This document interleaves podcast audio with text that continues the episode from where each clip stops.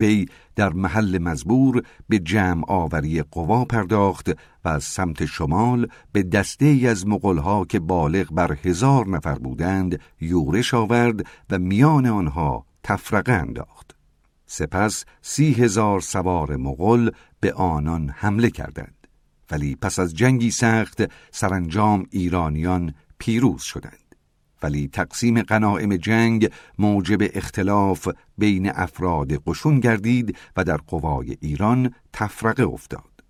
در این موقع جلال الدین اطلاع یافت چنگیز با اردوی خود آزم قزنه است. پس به سوی سند عزیمت کرد. چنگیز از تعقیب او دست بر نداشت و ناگهان بر او حمله کرد.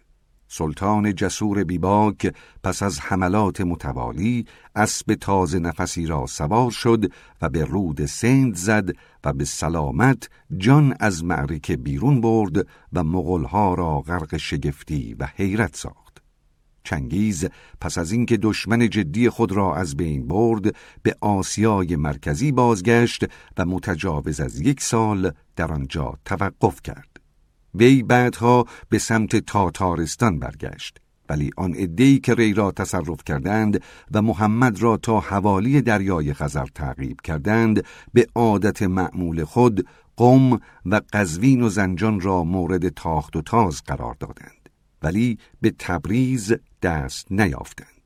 بعدها در دشت معروف به مغان اسبهای خود را برای چرا رها کردند و سپس از سمت شمال سراسر آن نواحی را تا تفلیس به باد یغما گرفتند. قشون گرجستان را از هم متلاشی کردند و به دربند استیلا یافتند و سپس به روسیه یورش بردند. بزرگان مسکو قشون مکملی جمع کردند و به دفاع پرداختند. ولی طولی نکشید که مغلوب شدند و مغلها سرانجام از ولگا گذشتند و عدهای از سپاهیان بلغاری را نیز در هم شکستند و بعدا پس از سلسله عملیات حیرت انگیز نظامی به اردوی مرکزی تاتار ملحق شدند. شرح استیلای مغولان بر مراکز مهم شمال ایران و کشتار ساکنان آن ناقیه در یکی از کتب تاریخی آن دوران به رشته تحریر درآمده است.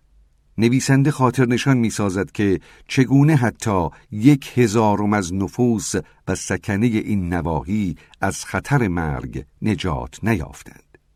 خوشبختی سکنی نواحی مرکزی و جنوب ایران این بود که با این خونریزی و کشتار مواجه و دست به گریبان نشدند. پس از مرگ چنگیز خونریز جانشین وی سه لشکر کشی کرد. یکی به شمال چین، دیگری به مرکز و جنوب روسیه و یکی هم به سمت ایران برای مقابله با جلال الدین که اینک از او سخن خواهیم گفت. جلال الدین پس از عبور از رود سند دوباره به جمع آوری قوا پرداخت و حدود دو هزار نفر که از هستی ساقط شده بودند ولی در عین حال دلاوری و رشادت وافری داشتند به گرد او آمدند و به زودی به سلاح و آلات و ادوات جنگ مجهز شدند. جلال الدین در ازای تعقیب مغلها به اشاره پادشاه غلام به سمت جنوب دهلی به ملتان رفت و در بین راه عده دیگری نیز به او ملحق شدند و ناحیه سند در تصرف وی درآمد. ولی شاهزادگان هندوستان به اتفاق به دفاع پرداختند. سرانجام جلال الدین به سمت ایران بازگشت و در تاریخ 620 هجری 1223 میلادی مثل اسکندر از مکران گذشت و همچون وی عده زیادی از قوای خود را از دست داد.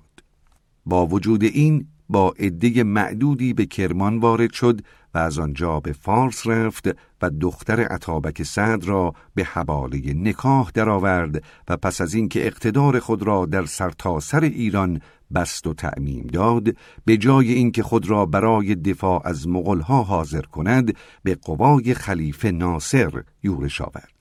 جلال الدین به تصرف شوشتر توفیق نیافت ولی سپاه خلیفه را به گوشه و کنار راند و آنها را تا پشت دروازه های بغداد تعقیب کرد. هرچند سرانجام نتوانست شهر بغداد را تسخیر کند پس از آن به سمت شمال رفت و آذربایجان و گرجستان و تبریز و تفلیس را تصرف کرد در 625 هجری 1228 میلادی مغلها که سال قبل در دامغان شکست خورده بودند در این موقع با نیروی بیشتری ری و اصفهان را در معرض تاخت و تاز قرار دادند. جلال الدین شجاع جناح چپ دشمن را در هم شکست با اطمینان از پیروزی کامل در حالی که دشمن جناح چپ قشون او را نیز در هم شکسته بود. سه سال بعد جلال الدین که دوباره گرجستانی ها را شکست داده بود در صحرای مغان مورد حمله مغلها واقع شد و ناگزیر گریخت. در این هنگام لشکرکشی ها و مبارزات درخشان این بزرگ مرد خاتمه پیدا کرد و از آن پس به این طرف و آن طرف پناهنده می‌شد تا اینکه سرانجام به دست یکی از راهزنان کرد به قتل رسید. اگر جلال الدین علاوه بر دلاوری و رشادتی که در جنگ ها از خود به منصه ظهور می رسانید دارای تدابیر و افکار سیاسی نیز بود سپاهیانی تشکیل می‌داد که به یقین می توانستند مغلها را که کم شمارتر و دور از سرزمین خیش بودند شکست دهد. در 649 هجری 1251 میلادی هلاکوخان برادر کهتر نیکوقاان معمور شد پیروان حسن صباه را قلع و قم کند و چون مقدر بود فتوحات بیشتری نصیب این شخص شود. و نیز سلسله ایلخانیان را در ایران تأسیس کند اقدام وی به سرعت به نتیجه نرسید و تقریبا چهار سال بعد از آن که این مأموریت به او داده شده بود به ایران رسید و فهمید پیروان حسن صباه تا به مقاومت با او را ندارند. پیروان حسن صباه نه قشون کافی داشتند که در میدان جنگ با هلاکو روبرو شوند و نه فدایانش فرصتی یافتند که او را به ضرب خنجر از پا درآورند. هلاکو نخست خاف و تون را متصرف شد و سکنه آن نقاط را قتل عام کرد.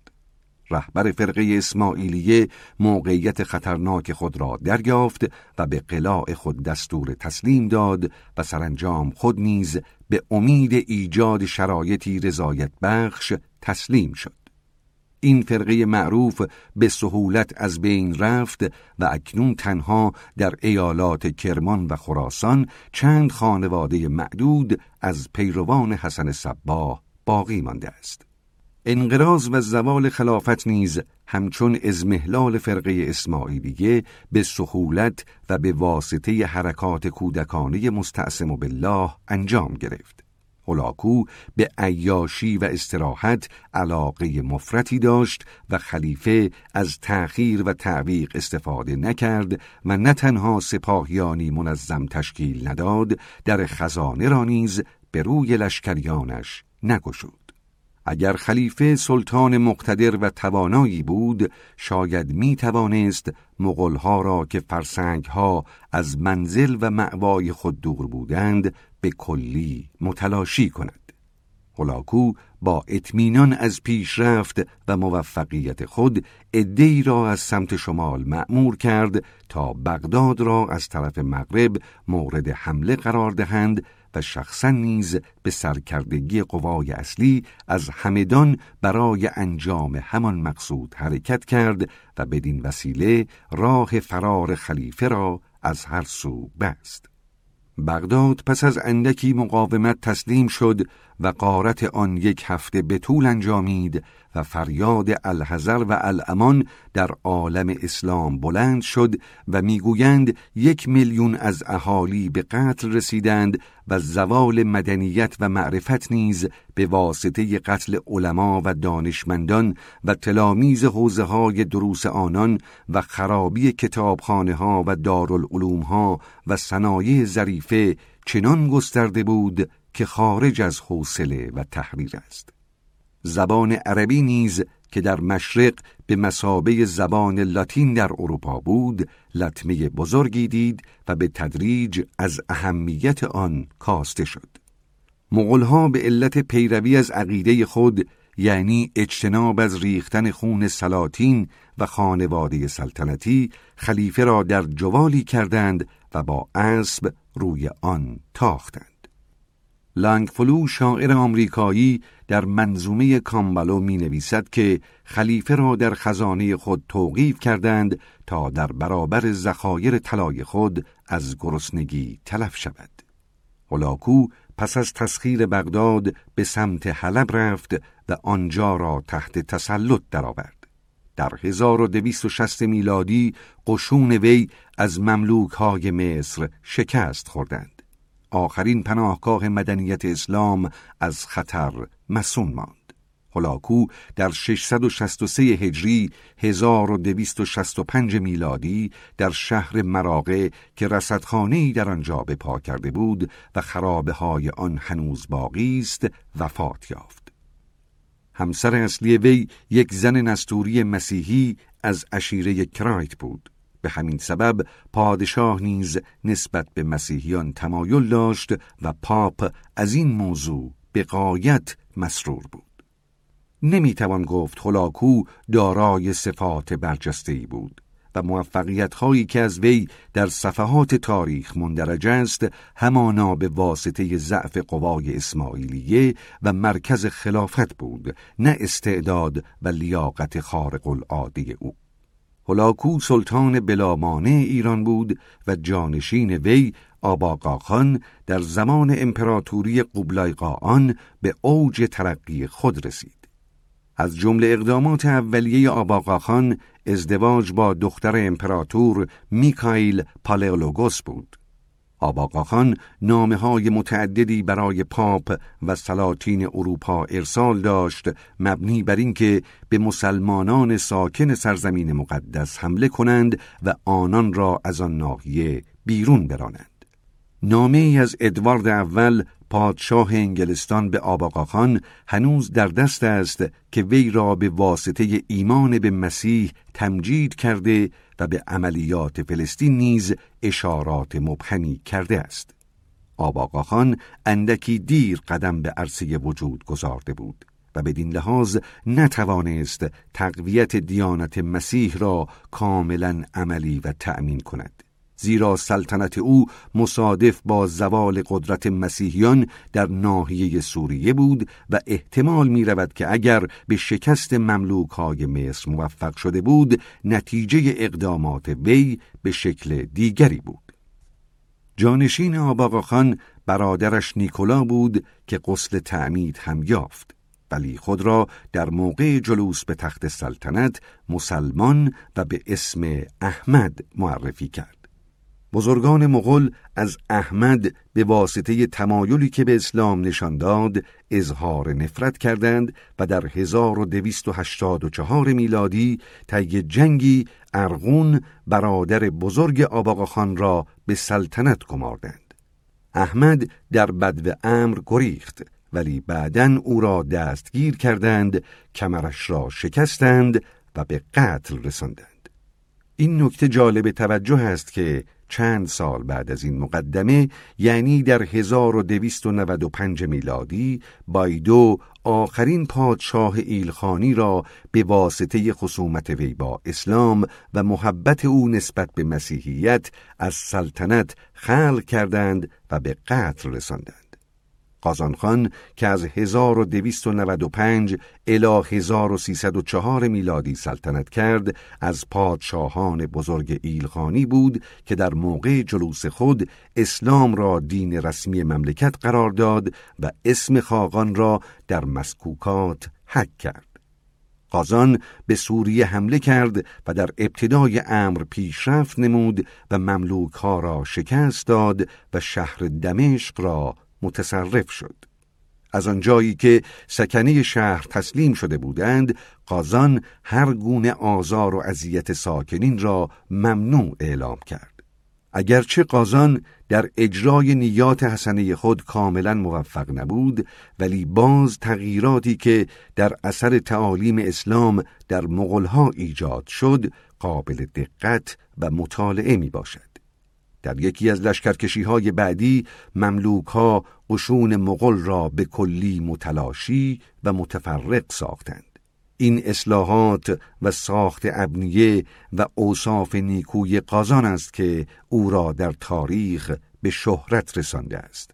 قازان روش ناپسندی را که برای جمع آوری مالیات رواج یافته بود متوقف کرد و از اختلاس عمال وصول مالیات جلوگیری به عمل آورد.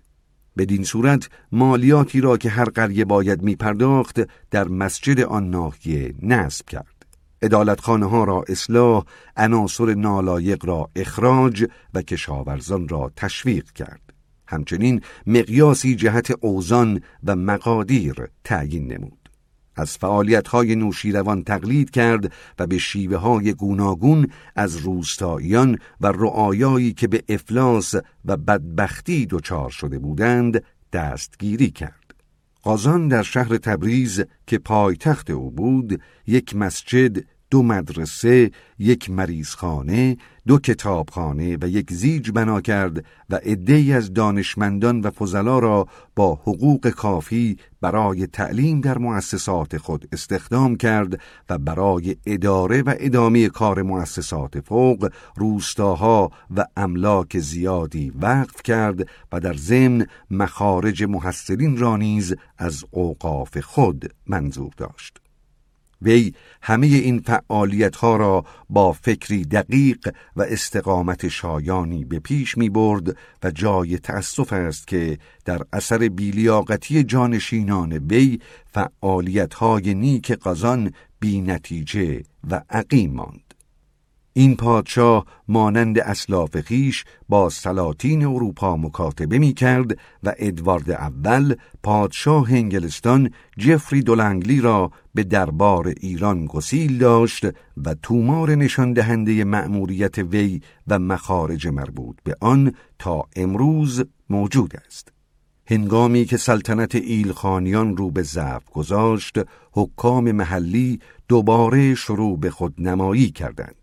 در این میان از همه مهمتر سلسله جلایر است که مؤسس آن در ابتدا به اسم سلاطین بی اراده ایلخان حکومت می کرد. اعقاب وی در مقابل حملات تیمور لنگ تا به مقاومت نیاوردند و مغلوب شدند و سلسله قراقویونلو یعنی گوسفند سیاه جای آنان را گرفت. سلسله آل مزفر نیز از 1293 الی 1313 میلادی در جنوب ایران حکومت کردند. شاه شجاع که تبریز و حتی بغداد را به حیطه تصرف خود درآورد بیشتر به واسطه اینکه ممدوح حافظ بود شهرت پیدا کرده است سلطان احمد نیز مسجدی در کرمان بنا کرده است که نگارنده سنگی سبز با کتیبهی به اسم وی در کرسی نشین ایالت کرمان به دست آوردم. این خانواده نیز در اثر حملات تیمور لنگ از میان رفت. ایلخانیان متجاوز از یک قرن در ایران سلطنت داشتند و اگرچه در اوایل امر کافر و مشرک بودند ولی به مرور ایام چون در ایران نشو و نما یافتند روح ایرانی در آنها متجلی شد و در فرهنگ ایرانی ذوب شدند و به اسلام نیز گرویدند اهالی آنها را سزاوار و لایق پادشاهی خود می‌دانستند.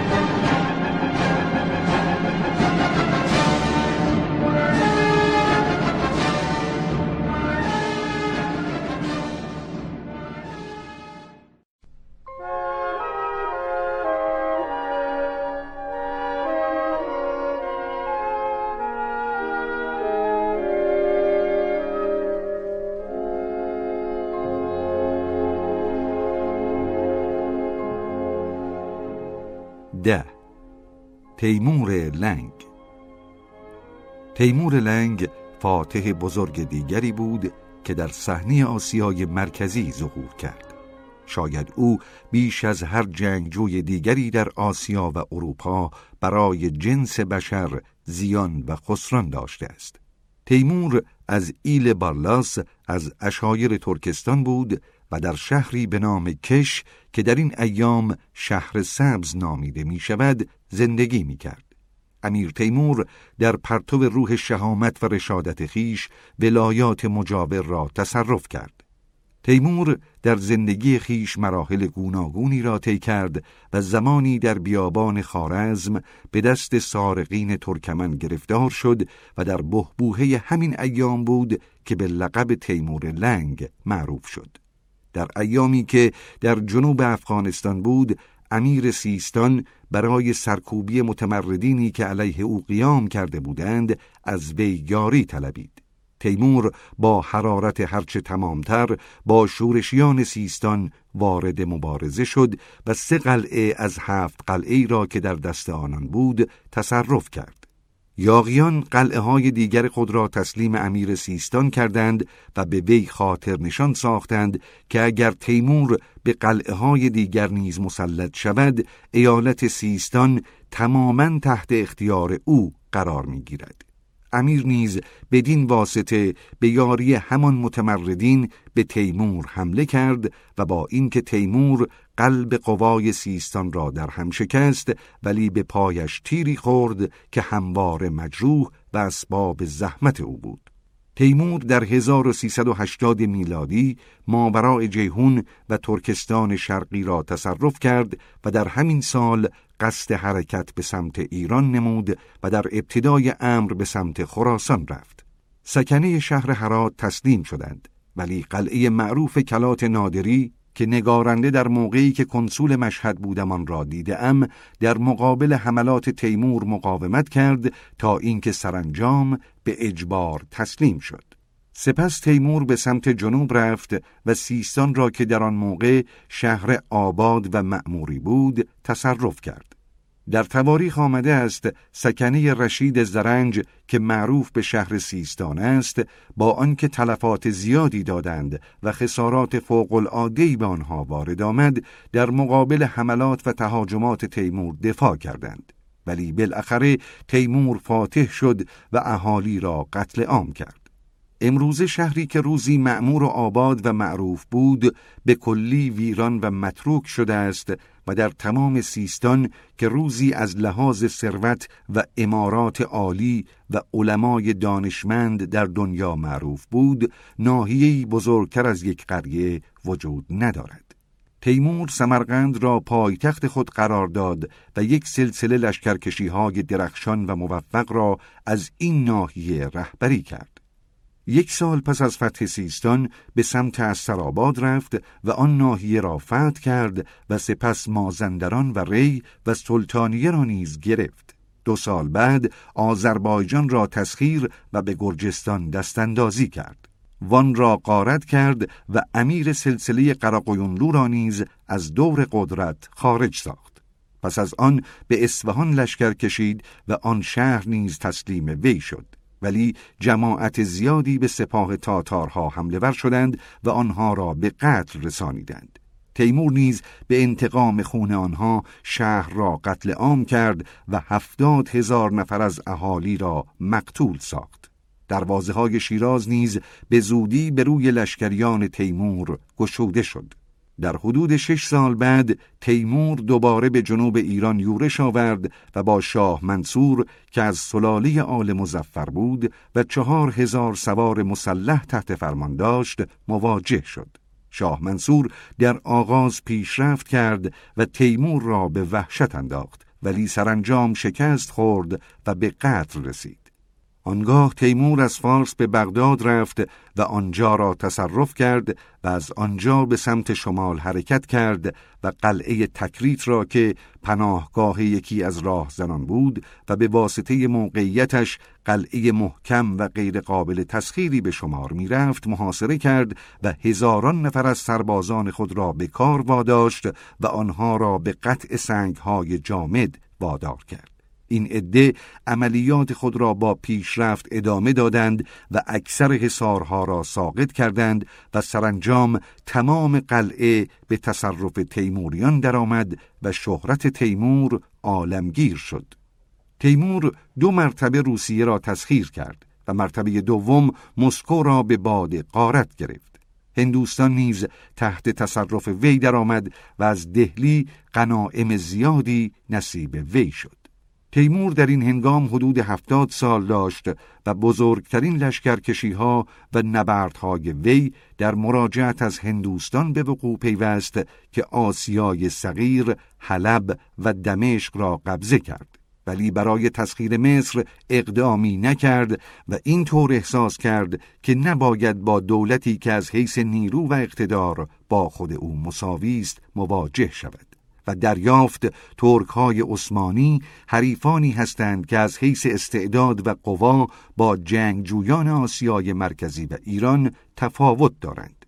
سلطان بایزید به واسطه قلبه‌ای که بر سربها و مسیحیان متفق آنها در کوزوو کرده بود اعتبار خوبی به هم زد و بعدا نیز سوارهای اروپایی را در نیکوپولی متلاشی و متفرق ساخت ولی در این هنگام به تنپروری و عیاشی شهرت یافته بود و از همه بالاتر خصت و لعامت طبعش نیز شهره بود. جنگ در آن قره به وقوع پیوست و بایزید سربازان خود را خسته و تشنه به میدان جنگ آورد.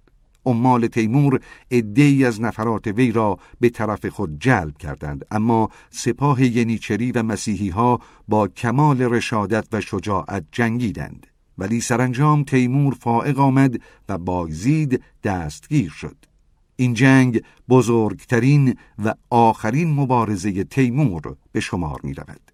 خوشبختانه تصویری از فاتح بزرگ موجود است که در زمان خود او یک نفر از اعیان کاستیلیان که به منظور سفارت به دربار سمرقند اعزام شده بود کشیده است و شرح پذیرایی اعضای سفارت را اینگونه توصیف می کند. امیر چهارزانو روی قالی ابریشمی نشسته و به بالشهای متعدد تکیه کرده بود و جامعه ابریشمی در بر و کلاه سفید بلندی که با یاقوت و جواهرات گرانی ترسی شده بود بر سر داشت.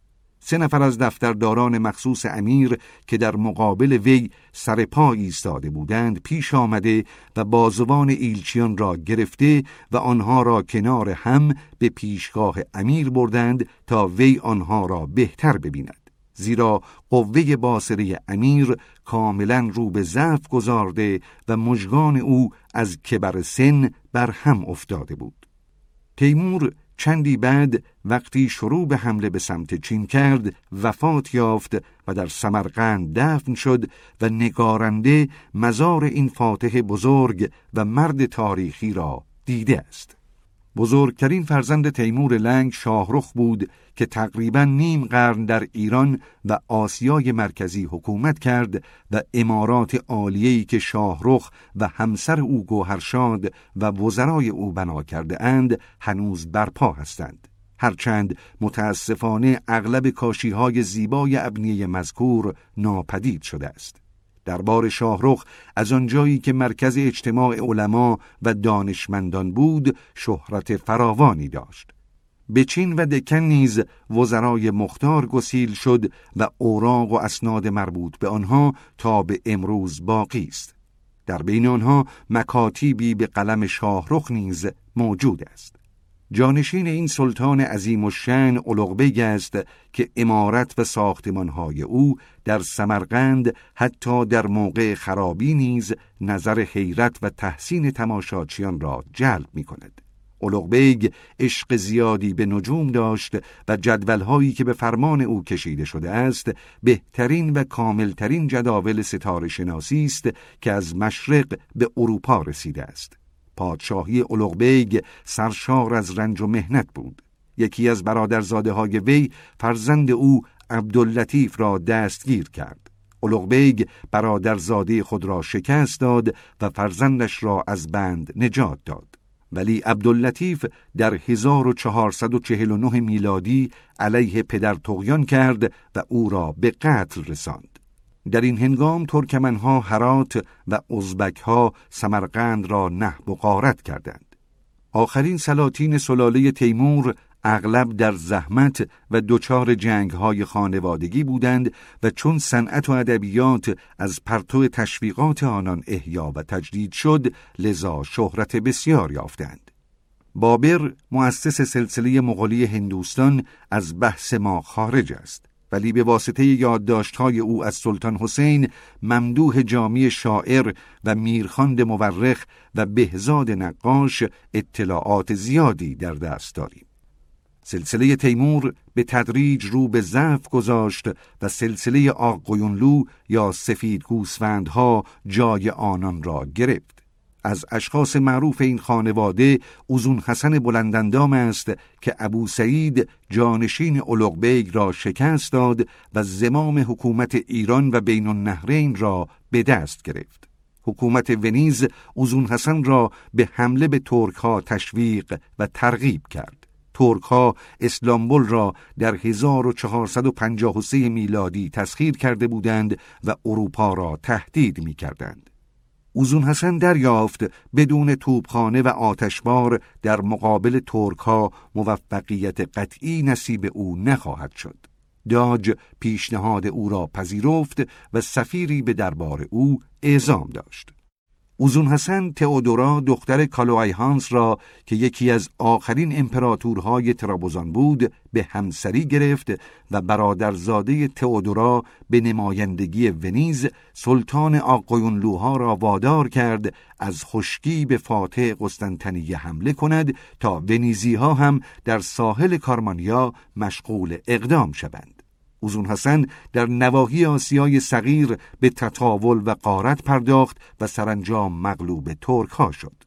سال بعد یعنی 1473 میلادی ترک ها قصد تسخیر ایران را کردند و در حوالی فرانت اوزون حسن با آنها تلاقی کرد و به دفاع پرداخت. سپس قشون ترک را دنبال کرد و مجددا شکست خورد. پس از این تجربیات متوالی اوزون دیگر به خیال دستاندازی به نواحی عثمانی نیفتاد و ونیزی ها نیز با اینکه کمک زیادی برای اتحاد و اتفاق مسیحیان به کار بردند ولی نتیجه نگرفتند و دشمنی و بغض شدیدی که میان دو ملت ترک و ایران به وجود آمد به واسطه اعمال سلسله دیگری بود که بعداً در ایران ظهور کرد.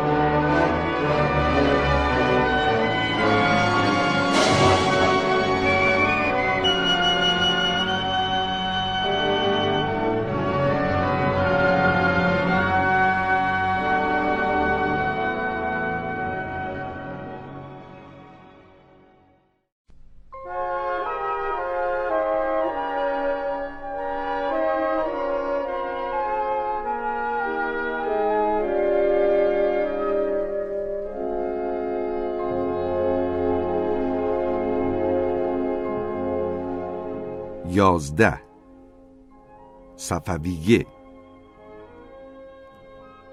خانواده سلطنتی ساسانیان در موقع استیلای عرب منقرض شد ولی ایرانیان ائمه را چون از اولاد یزدگرد سوم بودند اعقاب ساسانیان می‌دانستند و در ایمان و وفاداری نسبت به اخلاف آنان تزلزلی نداشتند. سلسله صفوی که پس از انقراض ساسانیان نخستین سلسله ملی است که در ایران ظهور کرده اصل و نسب خود را به امام هفتم میرساند اجداد این خانواده در اردبیل میزیستند و با کمال احترام به سر می بردند. به ویژه یک نفر از افراد این خانواده یعنی صفی الدین بقایت محترم و آبرومند بود و وجه تصمیه صفویه نیز به احترام نام این مرد بزرگوار بوده است. تیمور لنگ به شرف دیدار با صدر دین فرزند صفی الدین نائل آمد و هدیه شایانی به وی تقدیم کرد.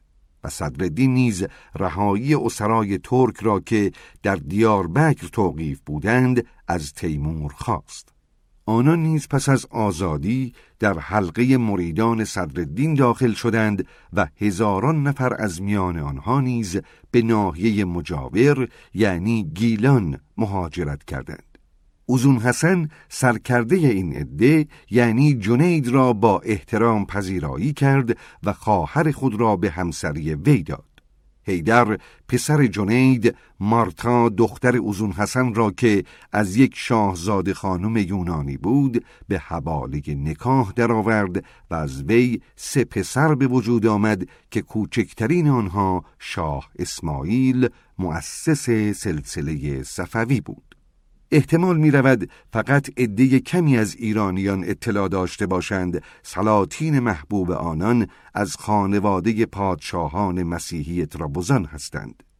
مهمترین دلیل ترقی و پیشرفت شاه اسماعیل ارادت و فداکاری تامی بود که پیروانش نسبت به وی ابراز می داشتند.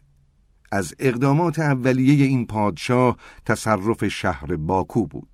این فتح بر عده پیروان شاه اسماعیل افزود و در نتیجه به سرکوبی یکی از عمرای آقایونلو به نام الوند نیز موفق گردید. سپس به سمت تبریز روی آورد و در آنجا سلطنت خود را اعلام کرد.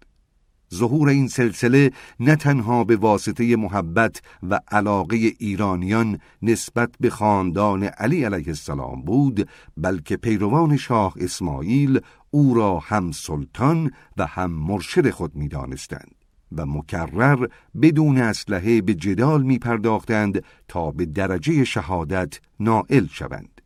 این نکته شایان ذکر است که به واسطه مجاهدات و فداکاری های برجسته هفت قبیله از قبایل ترک بود که شاه اسماعیل به سلطنت رسید و خدمات اهالی ایران نقش چندانی در این میان نداشت.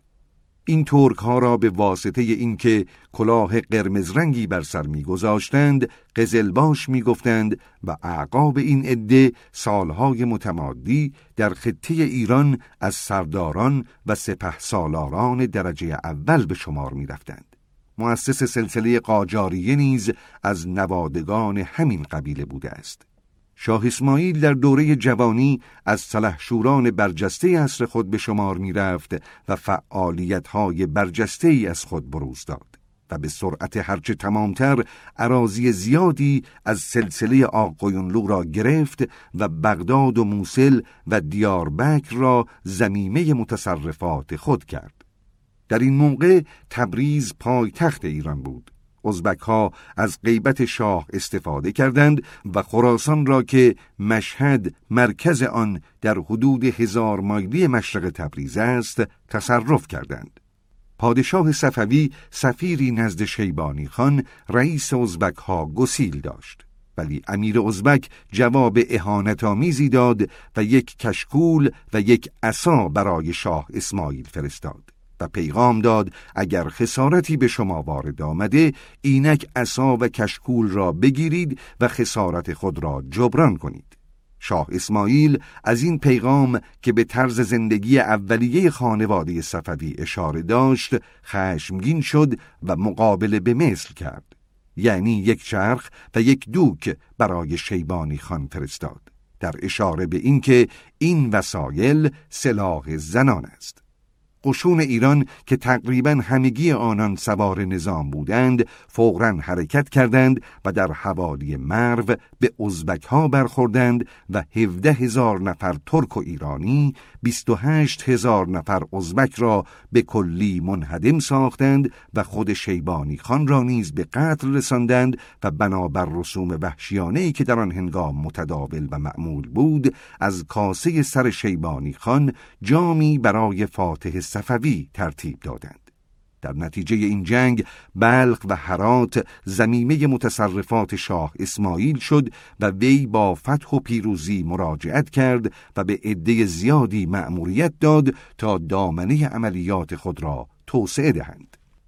این عده فتوحات شایانی نکردند و برعکس جماعت اهل تسنن بابر را که تحت الحمایه دولت ایران بود به واسطه نفرت و انزجاری که از شیعیان ایرانی داشتند از آسیای مرکزی متواری ساختند. حتی معلف تاریخ رشیدی که اموزاده بابر است می نویسد که از ازبک ها از هر سو شروع به تیراندازی کردند تا اینکه چنگال اسلام ایادی بدعت و شقاق و بی ایمانی را قطع کرد و فتح و زفر نصیب ایمانداران حقیقی شد.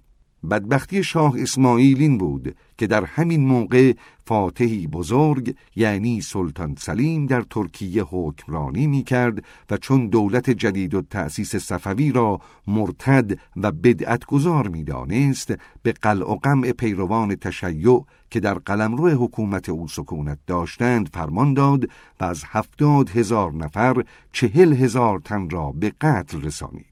و وقتی در قسطنطنیه شهرت پیدا کرد که شاه اسماعیل به مصر و حتی به اتریش سفیر فرستاده است رشک و تعصب سنی ها بیش از حد فزونی یافت. سپاهیان ترک وقتی به شاه اسماعیل نزدیک شدند که این پادشاه آماده جنگ نبود و بهترین افراد کارآزموده وی در آسیای مرکزی بودند. در هر صورت شاه تصمیم گرفت ترک ها را در چالدران به حال انتظار نگه دارد. جلگه چالدران که در مشرق دریاچه ارومیه واقع شده است موقعیت خوبی برای سوارهای سلطان صفوی داشت. قشون ترک مرکب از بیست هزار نفر بود که بیشتر سواره بودند و چند فوج تفنگچی و چند اراد توپ صحرایی نیز داشتند. شست هزار نفر قشون اسماعیل همگی سواره بودند و نقشه شاه ایران این بود که به جناهین لشکر ترک حمله ور شود. این نقشه به حال ترک ها مفید بود و از تفنگچیان و توپچی های خود به خوبی بهره می بردند.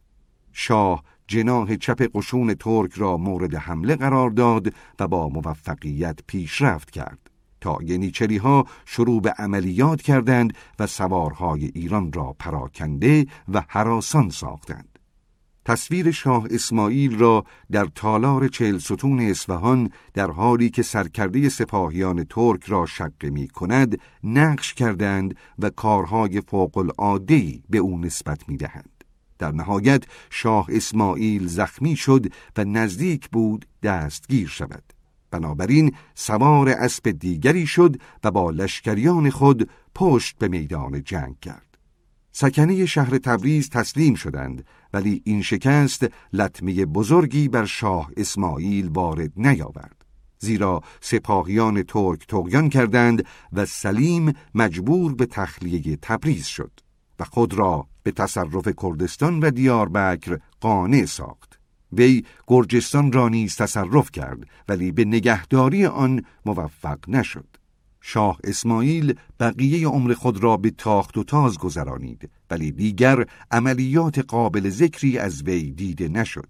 وی در 1254 میلادی درگذشت و رعایای وی در مرگ او عزاداری فوق العاده جانسوزی کردند. از آنگیوللو سیاه ونیزی باید ممنون بود که شمایل سلطان را بدین طریق می نگارد. پادشاه زیبا و خوشسیما بود و همچون خروس شکاری جنگی بود و از سرداران خود قویتر به نظر می آمد. جانشین شاه اسماعیل فرزند بزرگ او بود که ده سال بیشتر نداشت و همچون پدر خود ناچار بود در مقابل حملات ازبک ها در مشرق و تهاجمات ترک ها در مغرب دفاع کند. در جدال با ازبک ها شاه در میادین جنگ فاتح می‌شد. ولی تاخت و تازهای هولناک این طائفه دائما امنیت خراسان را در معرض تهدید قرار می‌داد. یکی از درگیری های حائز اهمیت ترک ها همان لشکرکشی شاه سلیمان بود که ایرانی ها فقط به دفاع پرداختند و سرانجام تبریز و بغداد به دست دشمن افتادند. سلیمان مثل پدر خود شاه سلیم تبریز را گرفت و به سمت سلطانی حمله ور شد و از آنجا به طرف مغرب رهسپار گردید و شهر بغداد را تصرف کرد. تهماسب روی هم رفته در این جنگ اقدامات شایانی از خود بروز نداد. خصومت ترک و ایران از بد به تأسیس سلسله شیعی به این طرف مدام ادامه داشت و بی تردید ترک ها اغلب برتر بودند و ایرانی ها هم قادر به جبران خسارت و مخارج خود نبودند. ولی به مرور ایام بغز و انادی که ترک نسبت به پیروان تشیع داشتند رو به تقلیل گذارد و در 1554 میلادی با استفاده از ضعف این احساسات سلیمان نامه‌ای به پادشاه ایران نوشت. زیرا نمی‌خواست شاه ایران را هم شعن خود بداند و به وسیله عقد نامه و قرارداد با ایرانیان از در صلح درآید. تهماس نیز بایزید را که علیه پدر خود قیام کرده و به دربار ایران پناهنده شده بود در مقابل چهارصد هزار سکه طلا تسلیم کرد. از نخستین سیاهان معروف زمان ملکه الیزابت آنتونی جنکینسون است که با چانسلر در اکتشاف دریای سفید و افتتاح باب تجارت با دولت روسیه خدمات شایسته ای از خود نشان داد. چانسلر سرانجام به فرماندهی ناوها و کشتیهای تجارتی شرکت مسکای منصوب شد. ایوان تریبل که قدر خدمات جنکینسون را می‌دانست وی را به بخارا برای سفارت فرستاد. جنکینسون مأموریت خود را به شایستگی انجام داد و در 1561 میلادی نیز به ریاست هیئتی مأمور شد که باب مراودات تجارتی با ایران از طریق روسیه را باز کند و چون دولت مزبور تازه ولگا را تحت استیلا درآورده بود و سرقت و دزدی در آن حوالی به حد وفور رواج داشت لذا این مأموریت فوق العاده فقط شایسته این انگلیسی شیردل بود که پس از خلاصی از طوفان هولناک دریای خزر در شمال باکو پیاده شد و خوشبختانه با عبدالله خان حکمران آن ناحیه طرح دوستی ریخت و سپس از طریق اردبیل به عزم قزوین پایتخت صفویه حرکت کرد. جنکینسون در آنجا به حضور شاه تحماس بار یافت و نامه و هدیه ملک الیزابت را تقدیم کرد و ضمناً به عرض پادشاه رساند که از شهر معروف لندن معمور شده است تا باب آشنایی بین دو دولت ایران و انگلیس را بگشاید و کسب اجازه کند که تجار انگلیسی در قلمرو حکومت صفویه آزادانه رفت و آمد کنند. ولی به محض اینکه اظهار داشت از پیروان دین مسیح است شاه غضبناک شد و فریاد کرد ای کافر بی ایمان ما را احتیاجی نیست که با ملحدین و کفار طرح آشنایی بریزیم. خلاصه جنکینسون را تحت الحفظ از دربار شاه خارج کردند و روی اثر قدمهای او که به واسطه ناپاکی وی آلوده شده بود خاک ریختند و اگر به واسطه وساطت عبدالله خان نبود او را به قتل میرساندند. جنکینسون به سلامتی با مقداری کالا و مال و تجاره از قبیل ابریشم خام و مواد رنگی و پارچه های زربفت و جواهرات به مسکو وارد شد. این مسافرت شش مرتبه تجدید شد تا سرانجام در 1581 میلادی به واسطه خساراتی که از طوفان و انقلابات جوی و سرقت به آنها وارد آمد شرکت مزبور کار خود را تعطیل کرد. پاینده باد نام این انگلیسی هایی که در نتیجه شهامت و رشادت آنان افق افکار هموطنان ایشان از قبیل میلتون و مارلو توسعه یافت. تحماسب سلطان بزرگی به شمار نمی رود و تا زمان وفات وی جنگ های داخلی از جمله تمرد قبایل قزلباش اقتدار دولت را متزلزل ساخته بود. ولی این شب تاریک سرانجام به صبح نورانی و روشنی منتهی شد. طفل خردسال محمد خدابنده که شاه نالایق و ضعیف و نفسی بود به حکومت خراسان منصوب شد و مربیان وی رؤسای دو قبیله از قبایل ترک بودند و تا موقعی که این طفل به حد رشد رسید چندین مرتبه در اثر زد و خورد آنان نزدیک بود به قتل برسد. دوره طفولیت یکی از سلاطین بزرگ ایران بدین قسم مقدر شده بود.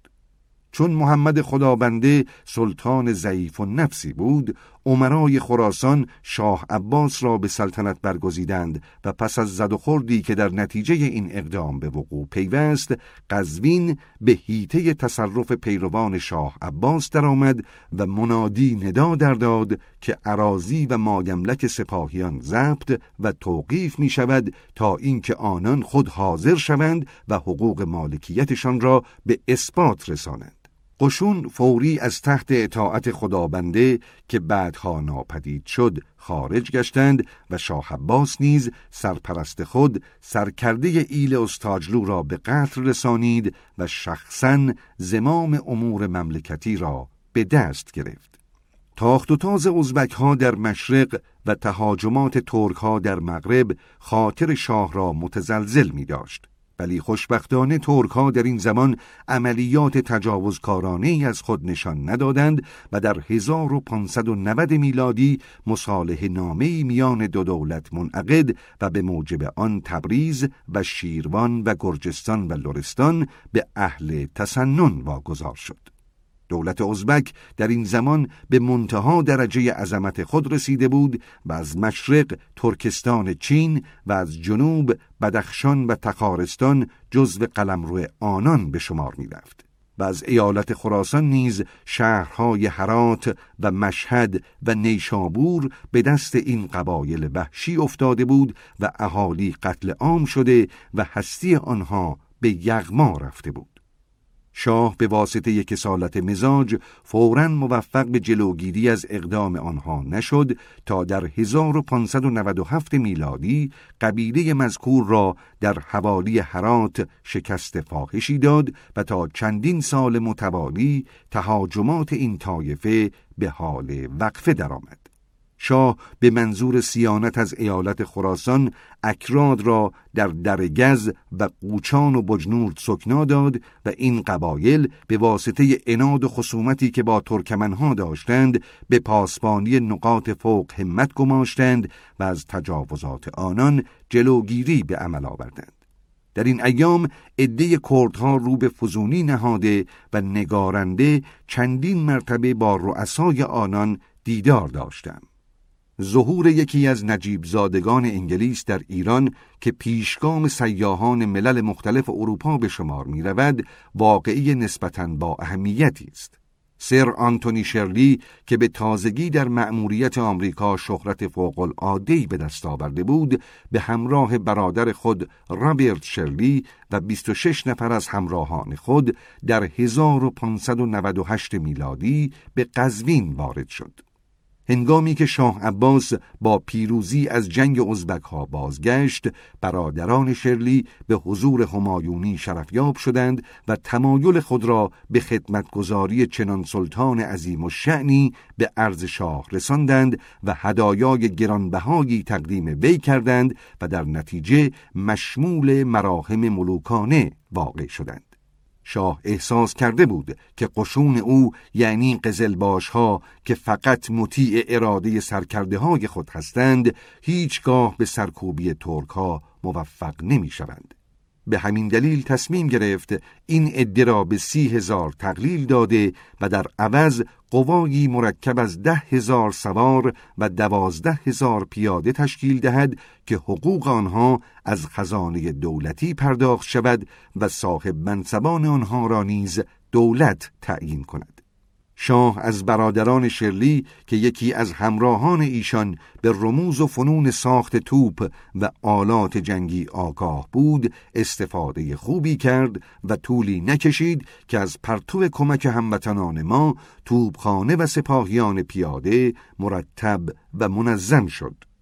شاه عباس به منظور تکمیل قوای خود ایل شاه سون یعنی دوستدار شاه را نیز تشکیل داد و هزاران نفر به این طائفه ملحق شدند و بدین طریق شاه از شر مزاحمت قزلباش ها آسوده شد.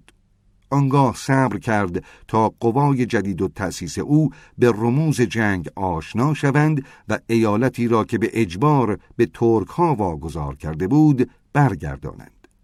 سرانجام زمان شروع عملیات فرا رسید و وی به سرعت به سمت تبریز حرکت و این شهر را تصرف کرد و پس از هجده سال باز شهر مذکور تحت قلمرو حکومت شاهنشاهی درآمد. پادشاه صفوی ایروان را نیز پس از شش ماه محاصره تصرف کرد. در این زمان ترک ها یکصد هزار سپاهی در میدان جنگ حاضر ساختند که در برابرشان شست و دو هزار نفر سپاهی ایرانی قرار داشتند. شاه عباس یکصد لشکر نسبتا کثیر را معمول کرد که دور زده و خود را به انتهای سپاه دشمن برسانند و این طور وانمود کنند که نفرات اصلی سپاه ایران هستند. ترک ها هم به این خیال عده زیادی را معمور کردند که جلوی حرکت آنان را بگیرند.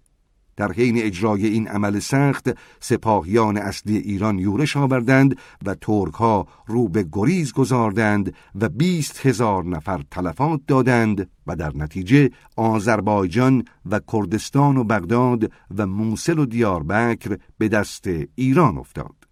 نکته مهمتری که در این زمان جلب توجه کرد این بود که ایران از پرتو پیشرفت سپاهیان جدید خود موفق شد قوای قدرتمند و فراوان ترک را شکست دهد. از طرفی احساسات مذهبی شیعیان نیز به واسطه آزادی کربلا و نجف برانگیخته شد و به وجد و نشاط آمدند. پس از این فتوحات چند سالی خصومت و اناد میان ترک ها و ایرانی ها بدون اینکه کار فوق العاده صورت بگیرد ادامه داشت. ولی اعتماد سلسله صفوی و روحیه طرفداران آن رو به فزونی گذارد. اشتهار شاه عباس به واسطه آن است که وی همان گونه که در لشکرکشی های خود پیروز بود در اداره مملکت نیز مهارت و ید طولایی داشت و همچون داریوش برای پیشرفت و بهبود اوضاع ارتباطی راهها تلاش زیادی می کرد. متاسفانه اکثر پلها و کاروانسراهایی که در زمان او بنا شدند اکنون رو به خرابی گذاردند و البته حتی در عصر کنونی هم راهها و جاده های سنگفرشی که در گیلان و مازندران ساخته شده بود دیده می شود. یکی از شواهد حسن تدبیر شاه عباس انتخاب شهر اصفهان به عنوان پایتخت ایران است. آن هم در ساحل زایندرود که تقریبا تنها رودخانه است که در فلات ایران جریان دارد او در آنجا قصرها و ساختمانهای عالیه‌ای برپا و خیابانها و پلهای باشکوهی بنا کرده است و حتی امروزه نیز میدان شاه و امارات مجاور آن نظر تحسین و تمجید سیاهان عالم را جلب می کند. شاه پنج هزار خانواده از ارامنه جلفای عرس را نیز به ساحل زایندرود نقل مکان داد تا جلفای جدیدی در این نقطه بنا کنند و این عده روز به روز پیشرفت کردند و تجارت ایران را با دنیای خارج توسعه دادند. شاه اروپاییان را نیز به سکونت در ایران و کمک به پیشرفت مملکت تشویق می کرد و برای ایجاد وحدت و یگانگی میان اهالی کمک های لازم را هم مبذول می داشت و مردم را به زیارت مشهد ترغیب می کرد. خود پادشاه بارها به زیارت حرم امام رضا رفت و یک مرتبه نیز تمام راه را که 1300 کیلومتر مسافت داشت پیاده طی کرد. شاه عباس در امور خانوادگی بقایت سختگیر بود و حتی فرزندان خود را به واسطه حسادت یا بیم آن که علیه او قیام کنند به قتل میرساند. از دیگر سو انجام این امور را نمی‌توان سطحی و سرسری تصور کرد. بلکه از آن روی بوده که شاه حقیقتا از وجود خطری اطلاع داشته یا آنکه تصور می کرده خطری در کمینش است. در شرق این حکایات حزنانگیز خانوادگی اموری عادی است و نمی‌توان از دریچه چشم اروپایی های جدید به این قضایا نگریست و درباره آنها قضاوت کرد. شاه عباس پس از اینکه چهل و دو سال در اوج قدرت و شکوه سلطنت کرد در 1629 میلادی درگذشت. داوری درباره حکمت، سجایا و خصال او را باید به اهالی ایران واگذاریم که او را بیش از هر سلطان دیگر ایران دوست داشتند و احترام کردند.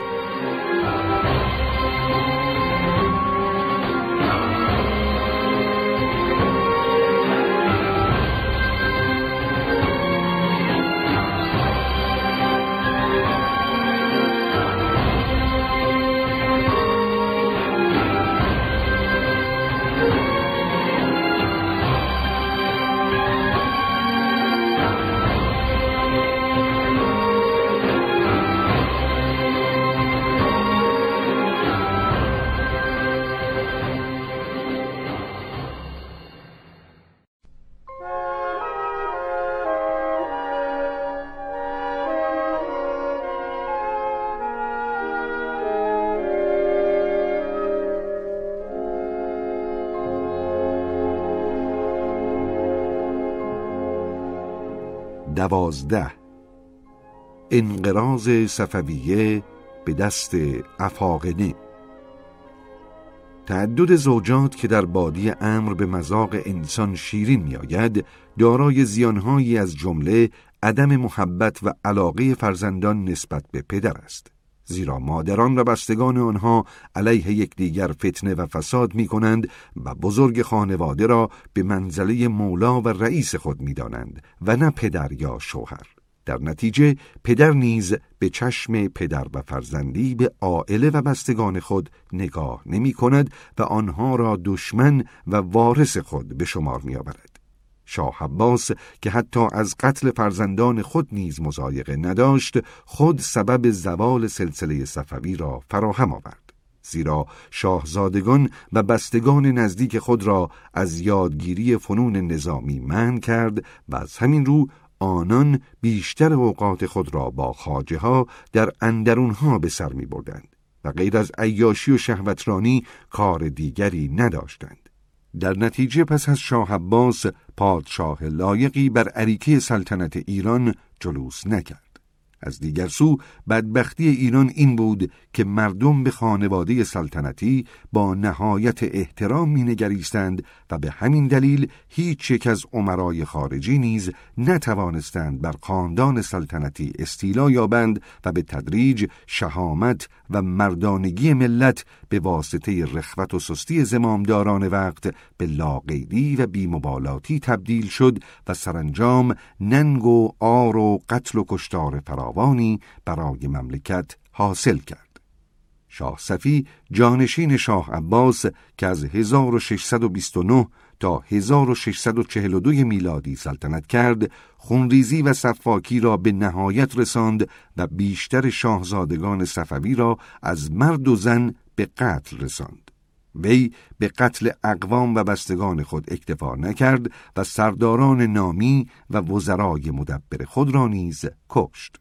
ترک ها در زمان سلطنت مراد چهارم که آخرین سلطان جنگجوی آنان بود از این قضایا استفاده کردند و در نخستین لشکرکشی خود در 1630 میلادی همدان را تسخیر و اهالی آنجا را قتل عام کردند و امارات و ابنیه را خراب و ویران ساختند.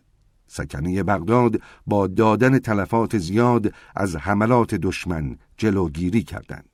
پنج سال بعد ایروان و تبریز به دست ترک ها افتاد و آنها در شهر تبریز از خرابی و قتل و غارت فروگذار نکردند. سرانجام در 1638 بغداد را نیز متصرف شدند و افراد پادگانش را به قتل رساندند. شاه صفی که هیچ اقدامی برای مقابله با ترک ها به عمل نیاورده بود قراردادی با آنها منعقد ساخت و در نتیجه بغداد به خاک ترکان پیوست. ولی تضعیف روحیه ایرانی ها بیش از شکست بغداد لطمه و خسارت در برداشت مطالعه نخستین ارتباطات ایران و روس نیز جالب توجه است. نخستین هیئت اعزامی حائز اهمیت که از جزئیات آن اطلاع داریم هیئتی است که از طرف الکسیس پدر پتر کبیر به ایران فرستاده شد. این هیئت مرکب از دو سفیر و 800 نفر از همراهانشان بود که اغلب فقط به واسطه اینکه از زیر بار پرداخت عوارض گمرکی شان خالی کنند نام هیئت اعزامی سفارت را به خود گرفته بودند. این رویه نامطلوب شاه را به خشم آورد و وی سفرا را بدون اینکه به نامه های دریافتی جواب دهد بیرون کرد. الکسیز نیز به انتقام این حد که احترام به قذاقای خود دستور داد مازندران را معرض تاخت و تاز قرار دهند. قزاقها فرهاباد را سوزاندند و سرانجام از خندقهای میان قلعه مجبور به عقب نشینی شدند. در همین ایام سفرای زیادی از دربارهای اروپا به ایران وارد شدند و یکی از نخستین سفرا از طرف دوک هالستین که به ابریشم خام ایران خیلی علاقه داشت اعزام شد. سفیر مزبور قراردادهای بیفایدهی با دوک مسکو بست و پس از اینکه در اصفهان جزئیات آن را رسیدگی کرد دریافت که منافع حاصله در نتیجه عوارض گمرکی مخارج کرایه و غیره مستحلک می شود لذا در مراجعت به حکم دوک به قتل رسید. بعدها در زمان سلطنت شاه سلیمان سفرای زیادی از کشورهای گوناگون اروپا به دربار اصفهان گسیل شدند که از تمامی آنها با احترام و تجلیل فوق العاده پذیرایی شد. یکی از معروفترین سفرای مذکور سفیر فرانسه بود که خود را سردار و سفیر پادشاه بزرگ اروپا معرفی کرد. در این زمان دولتهای بریتانیا، هلند و فرانسه در اصفهان نمایندگان تجارتی داشتند و با ایشان با کمال احترام رفتار می‌شد و به وسیله این اشخاص مخصوصا شاردن شرح روشنی از اوضاع جاری آن روزگار در دست داریم و این نکته شایان توجه است که چارلز دوم به قدری لباس ایرانی را پسندید که مدتی آن را لباس رسمی دربار قرار داد. از آخرین سفرایی که به دربار ایران اعزام شدند دو تن از سفرای روس بودند که پتر کبیر به ایران گسیل داشت. با سفرای مذکور این مرتبه نیز مثل گذشته با کمال احترام رفتار شد. پتر کبیر در صدد بهانه جویی بود که به خاک ایران دستاندازی کند. بنابراین لازم بود که ایران متوجه باشد بهانه‌ای به دست وی ندهد. شاه سلطان حسین آخرین پادشاه این سلسله سرشتی آمیخته از ریاکاری دینی، حب نفس و زندوستی داشت و در نتیجه روحانیان و خاج سراها زمام امور مملکت را به دست گرفتند و تمام مردم را به غرقاب فرومایگی و پستی سرنگون کردند و روح جوانمردی و مردانگی را از آنان گرفتند. یکی از ایالات سرحدی دولت شاهنشاهی در جوار دولت مغل قندهار بود که هنگام جلوس شاه عباس جزء خاک ایران بود و بعدها به دست ازبک ها افتاد. شاه جهان این غارتگران راهزن را ترد کرده بود و چند سال بعد ایران مجددا توانست ناحیه مزبور را تصرف کند.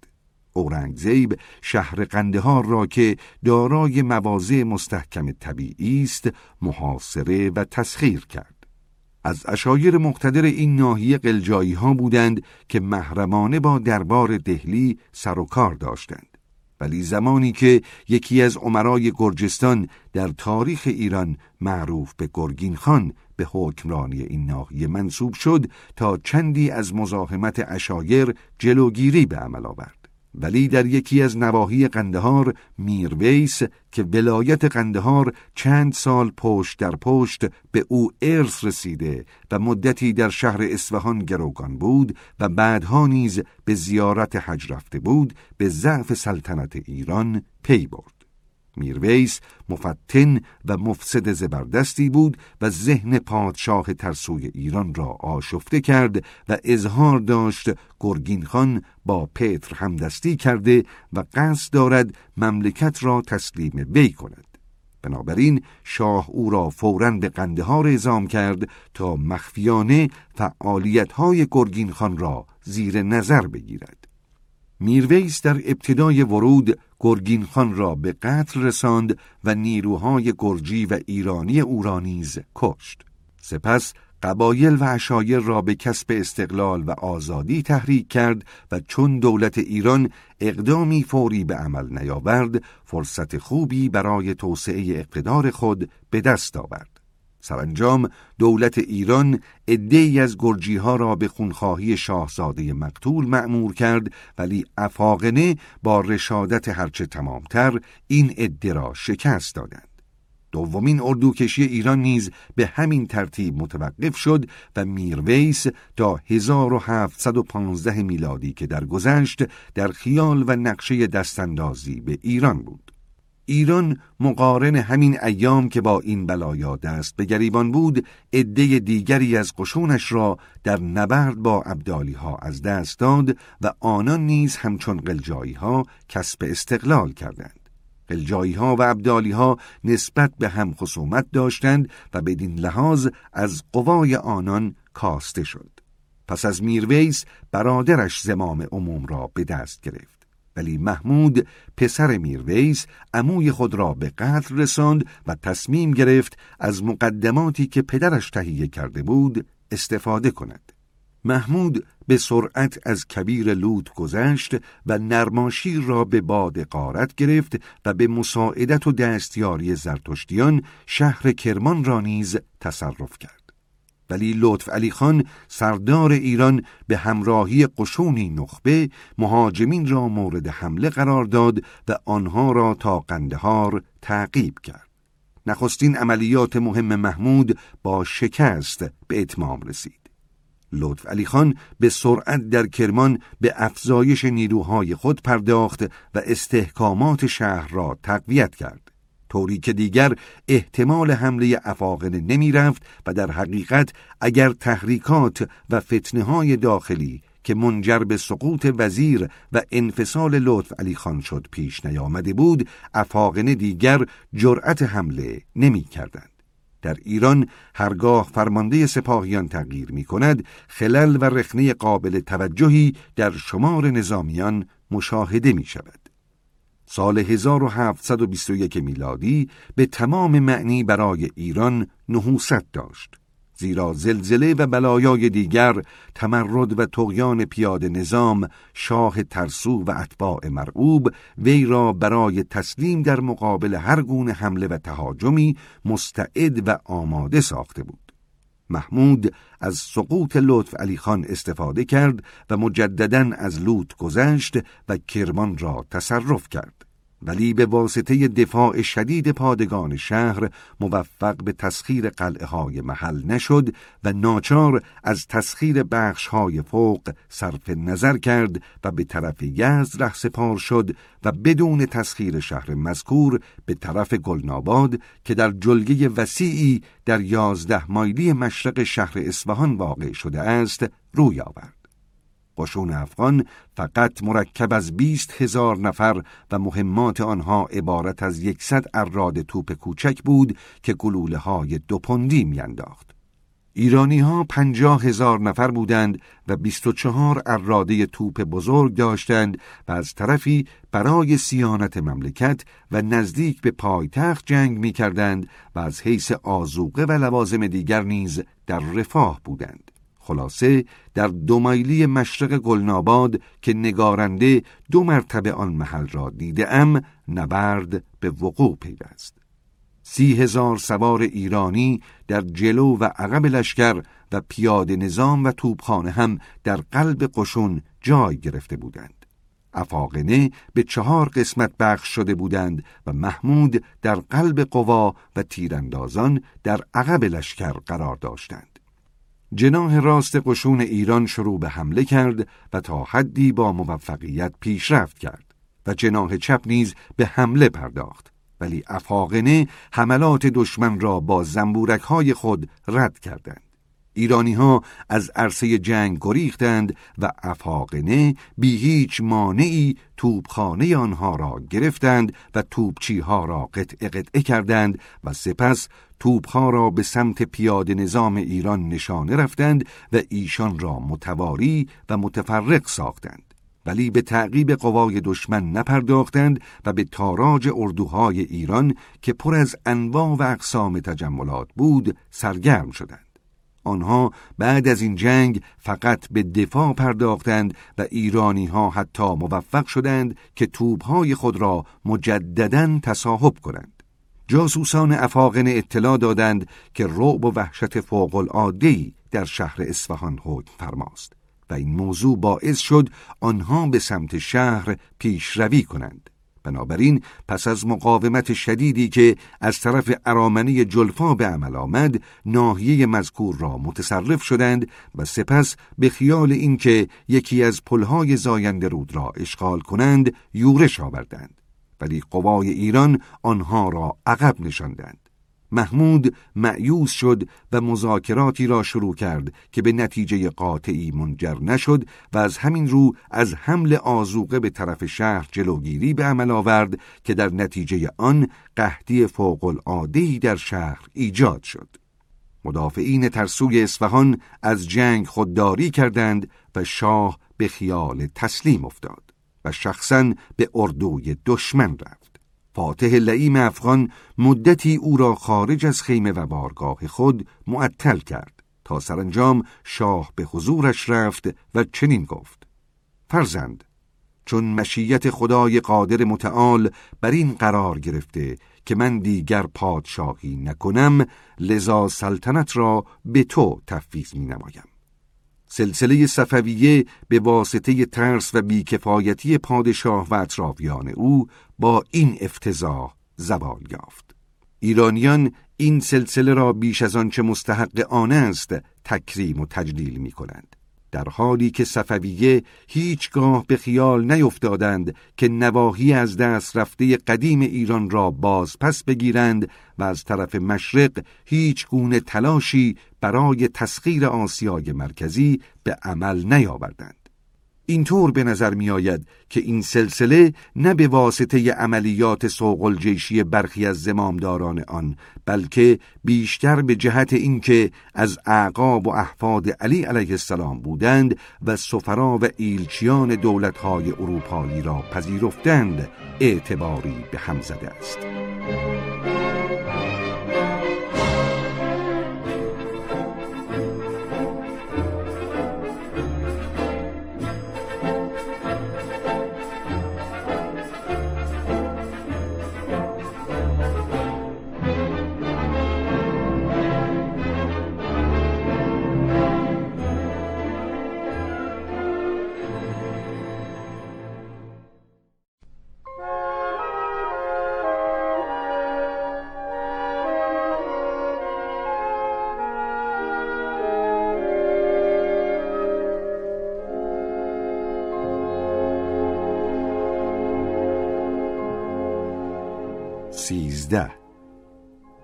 تسلط افاقنه در ایران. با اوضاع جدید اصفهان مخالفتی به عمل نیامد و محمود در ابتدای امر به انصاف و عدالت حکمرانی کرد و رؤسا و صاحب بنسبان ایرانی را تحت نظارت نمایندگان افغانی به مشاغل خود باقی گذاشت و عده را نیز به سمت شمال گسیل داشت که به فتح قم و قزوین و کاشان نائل آمدند. تا مدتی جریانات بر وفق مراد وی ادامه پیدا کرد ولی در عین حال قوایی که تحت فرمان او بودند برای انجام وظایف سنگینی که به عهده داشتند کافی به نظر نمی آمدند و قوای امدادی چندانی هم به آنها ملحق نشد برخی از همراهان محمود نیز که پس از تاراج شهر تمولی به هم زده بودند به وطن خیش بازگشتند. در عواست زمستان پادگان قزوین مورد حمله واقع شد و دو هزار نفر تلفات داد و بقایای آن عده نیز به وضع ناگواری خود را به اصفهان رساندند. محمود مجبور بود که پایتخت را به هر قیمتی حفظ کند و به همین دلیل مصمم شد با خونریزی و کشتار در دل اهالی شهر روب و وحشت ایجاد کند. به همین منظور اکثر اعیان و بزرگان شهر را به زیافتی دعوت کرد و همگی آنها را به قتل رساند و بخشی از نیروها را که از نفرات ایرانی تشکیل شده بود قتل عام کرد. سرانجام هر کس که تحت هر عنوان به شاه مخلوق خدمت کرده بودند محکوم به فنا و اعدام شد. در نتیجه این صفاکی ها و خونریزی ها اصفهان خالی از جمعیت شد و قوای شهر رو به نقصان گذاشت. محمود بعدها عدهای از اکراد را که سنی و نسبت به او وفادار بودند استخدام کرد و به دستیاری آنان شهر کاشان را که سکنه آن پس از جنگ قزوین تقیان کرده بودند تصرف کرد و سپس به فتح شیراز نیز موفق شد ولی به یزد و بندر عباس دست نیافت شکست های اخیر افکار محمود را متزلزل کرد و در نتیجه مجددا به قتل شاهزادگان و خانواده سلطنتی پرداختند. افاقنه که احساس خطر کرده بودند آن نادان جاهل را به قتل رساندند و اشرف اموزاده وی را به سلطنت گماشتند. به این طریق سلطنت شخصی که با وجود عدم استعداد فوق العاده حکومت مقتدر شاهنشاهی ایران را منقرض ساخته بود به اتمام رسید. حکومت شاهنشاهی در آن موقع به درختی شباهت داشت که وسط آن را موریان خراب و ویران ساخته بود و در مقابل نخستین وزش بادی ملایم واژگون و سرنگون می‌شد. هنگامی که حکومت صفویه رو به سقوط می رفت، پتر در صدد این بود که قسمتی از عراضی ایران را به خاک روسیه زمیمه کند و از این روی در تابستان 1722 میلادی از حوالی ولگا گذشت و دربند را متصرف شد. وی راه شماخی و بادکوبه را در پیش گرفته بود که ایلچی ترک رسید و اطلاع داد شماخی قبلا به تصرف قوای ترک درآمده و ادامه پیشرفت قوای روس سبب جنگ خواهد شد. پتر که قسمتی از نیروی خود را به واسطه طوفان و انقلابات جوی از دست داده بود نخواست که احساسات ترک ها را در این ناحیه بر علیه خود تحریک کند بنابراین عقب نشینی کرد و ادهی را در شهر دربند به نگهبانی گذاشت. زمستان سال بعد افاقنه شهر رشت را محاصره کردند و حکومت محلی از روزها تقاضای کمک کرد. پتر نیز موقعیت را مقتنم شمرد و به سرعت رشت و نواحی مجاور را تصرف کرد. در تابستان بعد نیز بادکوبه را بمباران کرد و سکنه آن مجبور به تسلیم شدند. تحماس میرزا پسر شاه مقلو هنگام محاصره اصفهان از شهر خارج شد و در صدد جمع آوری قوا برآمد. ولی موفقیتی حاصل نکرد و چون نتوانست با مهاجمین افغان در میدان جنگ روبرو شود کوشید حمایت پتر را به خود جلب کند ولی نتیجه قاطعی نگرفت ترک ها نیز مثل دولت روسیه در صدد برآمدند از ضعف دولت ایران استفاده کنند و از همین روی به ایران اعلان جنگ دادند. در 1723 میلادی تفلیس سقوط کرد و دولتهای روس و ترکیه قرار گذاشتند ایالات پرثروت ایران را میان خود تقسیم کنند. دولت روسیه نواحی مجاور دریای خزر را که تحماس میرزا قبلا واگذار کرده بود تصرف کرد و ترک نیز تبریز، همدان، کرمانشاه و سایر مناطقی را که ما بین نقاط مذکور و خطوط سرحدی ترکیه است تصرف کردند. سکنه همدان و ایروان در مقابل سپاهیان ترک تسلیم شدند. ولی اهالی تبریز با رشادت هرچه تمامتر جنگیدند و از شهر دفاع کردند.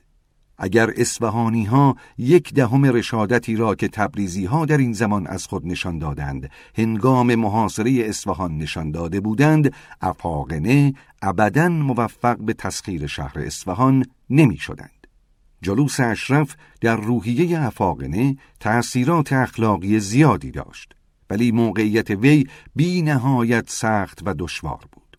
زیرا روسها خسمانه عمل می کردند و تحماس نیز به تدریج قوایی تدارک دیده بود و ترک ها هم مشغول فتح نواحی غربی ایران بودند. اشرف سفیری به استانبول گسیل داشت و به اقدام دولتی سنی که با دولتی مسیحی متحد شده بود اعتراض کرد و پیغام داد چرا باید ترک ها علیه همکیشان خود که ایرانیان و پیروان تشیع را شکست داده اند قیام کنند. اهالی استانبول به سمت افاقنه تمایل داشتند. ولی با این حال باب عالی اعلان جنگ داد و برای نخستین مرتبه قشون ترک قزوین را تصرف کرد و به سمت اصفهان روانه شد. اشرف که به اهمیت تبلیغ پی برده بود چهار نفر از ملایان محترم را نزد فرمانده قوای ترک فرستاد و سوال کرد که چرا وی به مسلمانانی که فرایض مذهبی را اطاعت کردند و شیعیان بدعتگذار را از بین برده اند حمله می کند. این موضوع چنان در اردوی ترک تأثیر کرد که عده کثیری خصومت را کنار گذاشتند و خود را از معرکه کنار کشیدند. بنابراین هنگامی که قوای باقی مانده مجبور به جنگ شدند ترک ها که مایل به جنگ نبودند شکست سختی خوردند و تلفات زیادی دادند. اشرف پس از اینکه در این جنگ پیروز شد با اسرای ترک به عدالت و مهربانی رفتار کرد و نه تنها به تعقیب باقی مانده قوای دشمن نپرداخت بلکه اسرای آنان را نیز با هر چه داشتند آزاد کرد. در نتیجه سلطان ترک وی را به شاهی شناخت و عقدنامه صلح میان آن دو بسته شد و ترکیه نیز ایالاتی را که تصرف کرده بود به خاک خود زمینه ساخت. در این گیرودار نادر قلی که تقدیر و مشیت او را آخرین فاتح آسیا قرار داده بود به اردوی شاه تحماسب ملحق شد.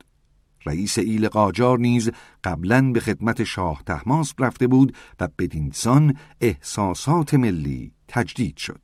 نادر قلی شاه جوان را به فتح مشهد و هرات تشویق کرد.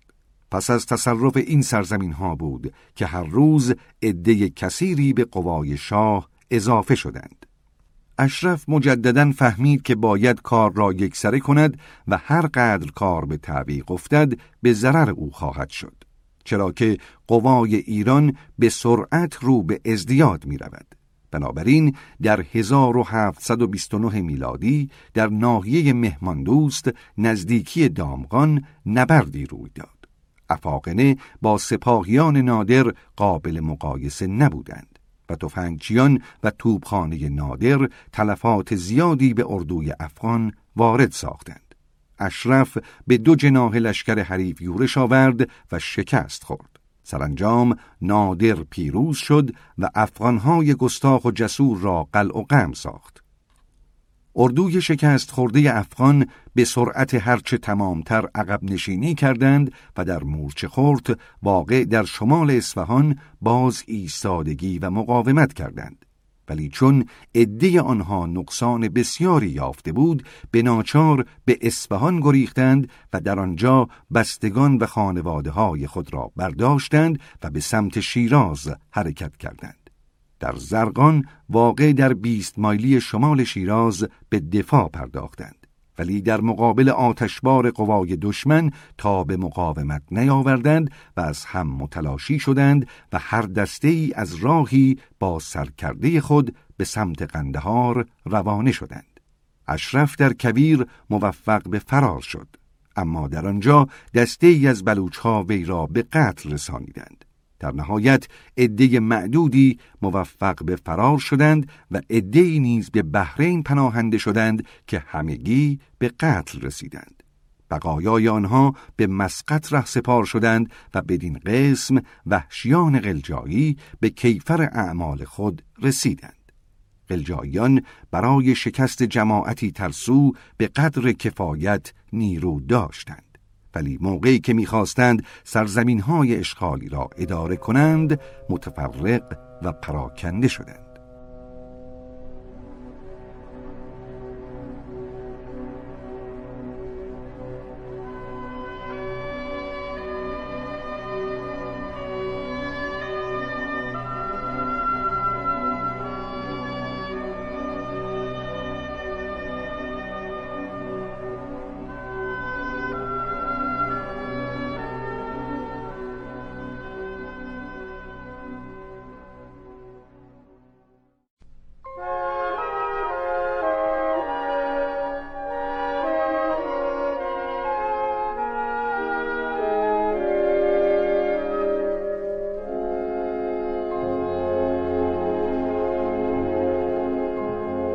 چهارده. ناپل اون آسیا. نادرشاه یعنی ناپل اون آسیا در خانواده فقیر و بیبزاعتی به دنیا آمد. پدر وی از طایفه قرخلو بود که به واسطه ضعف خود به ایل افشار ملحق شده بودند. وی در کپکن یکی از روستاهای مجاور در رگز که نگارنده آن را دیده است سکونت می کرد و امور زندگی خود را به وسیله پوستین دوزی و شبانی اداره می کرد.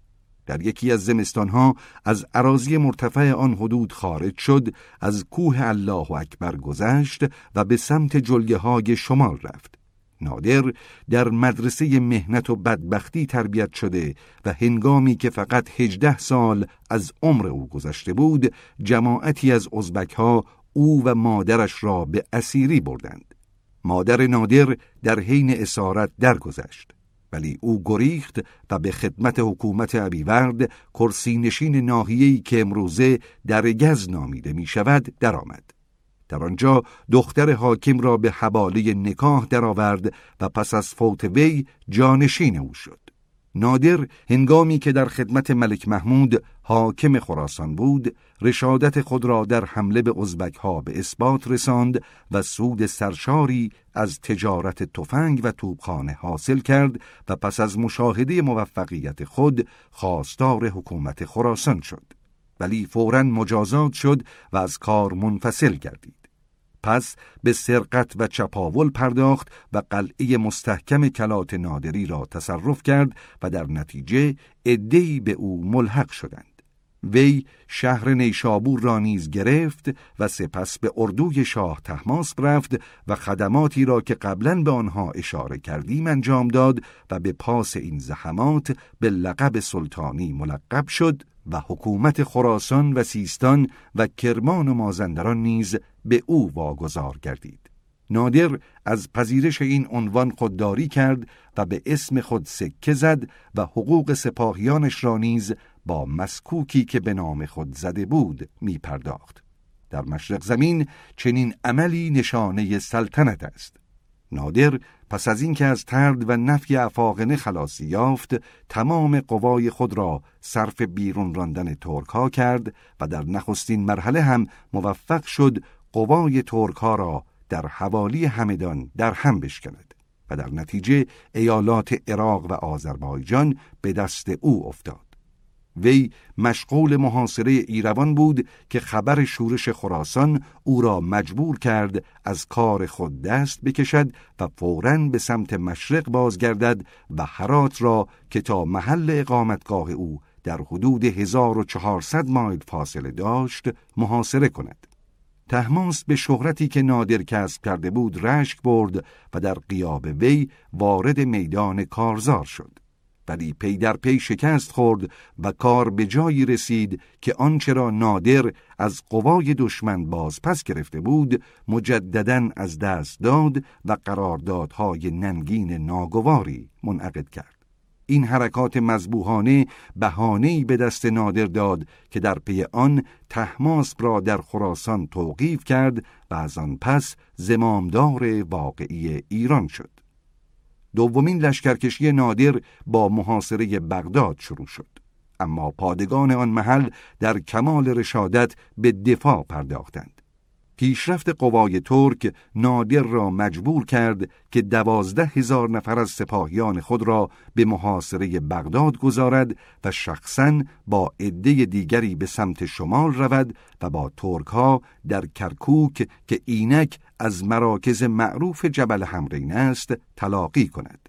جنگ سختی در گرفت و طرفین با کمال رشادت جنگیدند. پس از هشت سال جنگیدن ایرانیان رو به فرار گذاشتند و در نتیجه قوای معمور بغداد نیز متفرق شدند.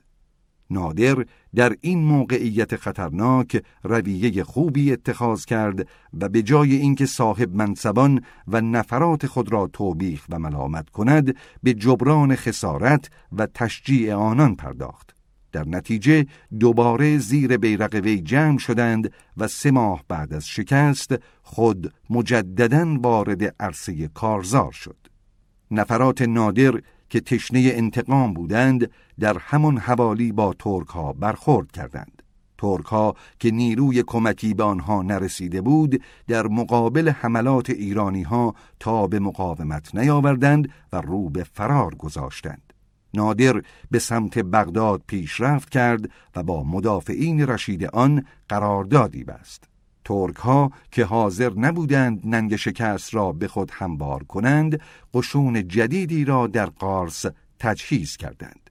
نادر شهرهای تفلیس، ایروان و گنجه را محاصره کرد تا دشمن مجبور شود کار جنگ را یکسره کند. جنگ در جلگه باغاوند در گرفت و قوای ترک به کلی در هم شکست و ایرانیان تفلیس و گنجه و ایروان را تصرف کردند و چند ماه بعد قرارداد صلح میان دو دولت منعقد شد. به زودی آشکار شد که ایران در دامان خود سرداری تربیت کرده که به خوبی قادر به سیانت آن است. با مرگ پتر کبیر رویه و مشی تجاوزکارانه او متوقف شد و به موجب قراردادی در 1732 میلادی نواحی مجاور دریای خزر و رشت به دولت ایران مسترد شد.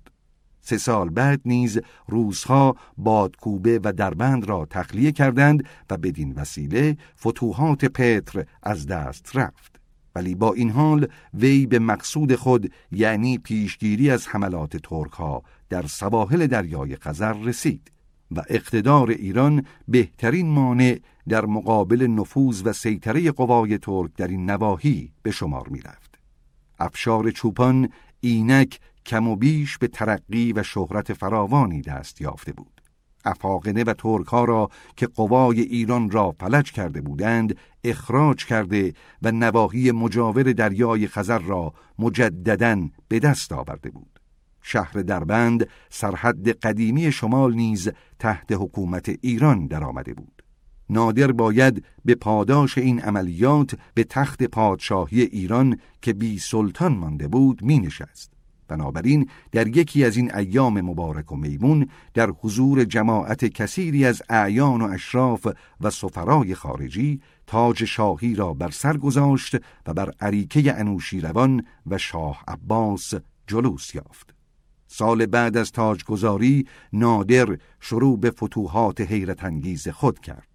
بدیهی است نخستین دشمنی که باید در معرض تهاجم و حمله او واقع می‌شد غلجایی ها بودند که خسارات مهمی به ایران وارد ساخته بودند.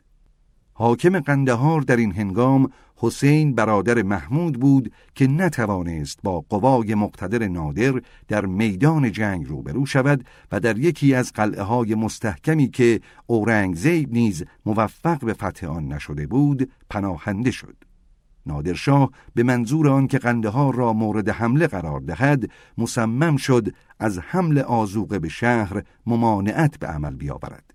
ولی شهر به قدر کفایت ذخیره داشت و بعد از یک سال باز هم به تصرف نادر در نیامد. سرانجام نادر به برج و باروی شهر یورش آورد و قندهار سقوط کرد. او به قتل عام اهالی راضی نشد و با سکنه شهر به عدالت رفتار کرد و عدهای از سلحشوران قندهار را استخدام کرد که تا پایان کار نسبت به او وفادار ماندند. در این ایام سلطان مغل هندوستان محمد شاه بود که جز شهوترانی و عیاشی کار دیگری نداشت و همین موضوع ادهی از رجال مملکت را از او ناراضی ساخت و به مکاتبه با نادر واداشت. به لحاظ موقعیت سوق جیشی احتمال آن نمی رفت که قشون هند یارای مقابله با سپاهیان نادر را داشته باشند. سپاهیانی که بارها شاهد فتح و زفر را در آغوش گرفته و با سلحشورانی مانند ترک ها دست و پنجه نرم کرده بودند. نادر دربار دهلی را از اردوکشی خود به سمت افاقن آگاه ساخت و تقاضا کرد به فراریان آنها اجازه عبور از سرحدات هند را ندهد. درباریان هند اقدامی در جهت اجرای تقاضای نادر نکردند و فتح دروازه های محکم قندهار به خاطر آنها هم خطور نمی کرد. از سوی دیگر عمرای هند نمی توانستند فراموش کنند نادر فردی تازه به دوران رسیده است در هر حال رهبر افشار در صدد بهانه‌جویی برای حمله به هندوستان بود و وقتی در بار دهلی ایلچیان و رسولان وی را به احترام نپذیرفت و پادشاه هند جواب قانع کننده‌ای به او نداد قلبا مسرور شد. نادر از قندهار به سمت کابل رفت و آنجا را نیز با مختصر اشکالی تصرف کرد و قنایم فراوانی از جمله مقادیر انبوهی ثروت به دست آورد و حقوق سپاهیان خود را پرداخت. سپس از آن شاهراه تاریخی که زمانی مهاجمین هند از آن عبور کرده بودند گذشت و اگرچه دامنه عملیات او به واسطه ایلات و اشایر تنگ خیبر اندکی به تعویق افتاد ولی پیش از اینکه شهوترانان و عیاشان دهلی خطر حملات او را احساس کنند از رود سند گذشت. محمد شاه قوای مقتدری مهیا کرد و به جمنه واقع در کرنال در شست مایلی پایتخت اعزام داشت و به انتظار نادر که به سرعت از پنجاب گذشته بود نشست. نادر که فهمیده بود قوایش در شکست مواضع مرتفع تجربه چندانی ندارد در فکر این بود به کدام سمت یورش بیاورد که یکی از عمرای هندوستان معروف به سعادت خان با سی هزار نفر از راه رسید. نادر همان رویه خود یعنی کمین کردن و حمله ناگهانی را شروع کرد و بدین ترتیب سعادت خان را دستگیر و قوای او را شکست داد. با اینکه تنها عده معدودی از قشون هند در جنگ شرکت کرده بودند ولی حراسان شدند و رو به فرار گذاردند. قنایم دهلی بی تردید زیاد بود و میزان آن را در حدود 90 میلیون لیره استرلینگ تخمین زدند. از جمله این قنایم تخت تاووس معروف بود که تاورنیه جواهرشناس فرانسه شرح آن را نگاشته است. نادرشاه کار عاقلانه کرد و سلطنت را به محمد شاه بی آزار واگذار کرد و فقط به تصرف نواحی چندی که در سرحد قندهار واقع بود قانع شد. او به خوبی فهمید که اداره کردن چنان ایالت وسیعی که فاصله زیادی تا اصفهان دارد خالی از اشکال نخواهد بود. بنابراین با شاه مغلوب وصلت کرد و دختر وی را به همسری برای پسر خود نصرالله گرفت.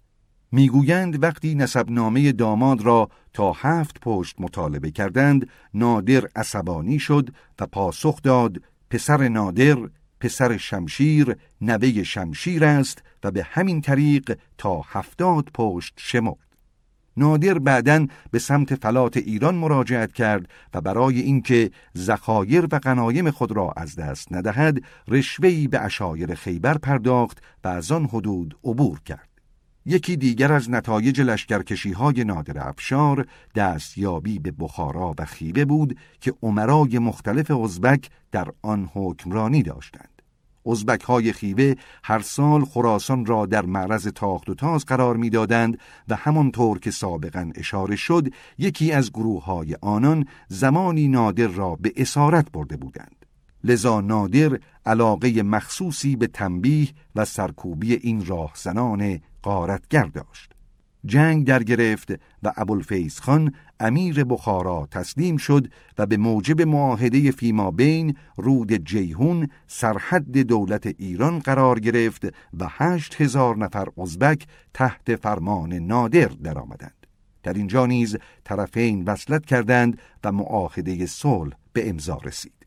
عملیات برون مرزی خیوه آنقدرها سهولت نداشت و ترکمنها تا حدی موفق شدند وسایل نقلیه حامل آزوقه برای سپاهیان نادر را تخریب کنند.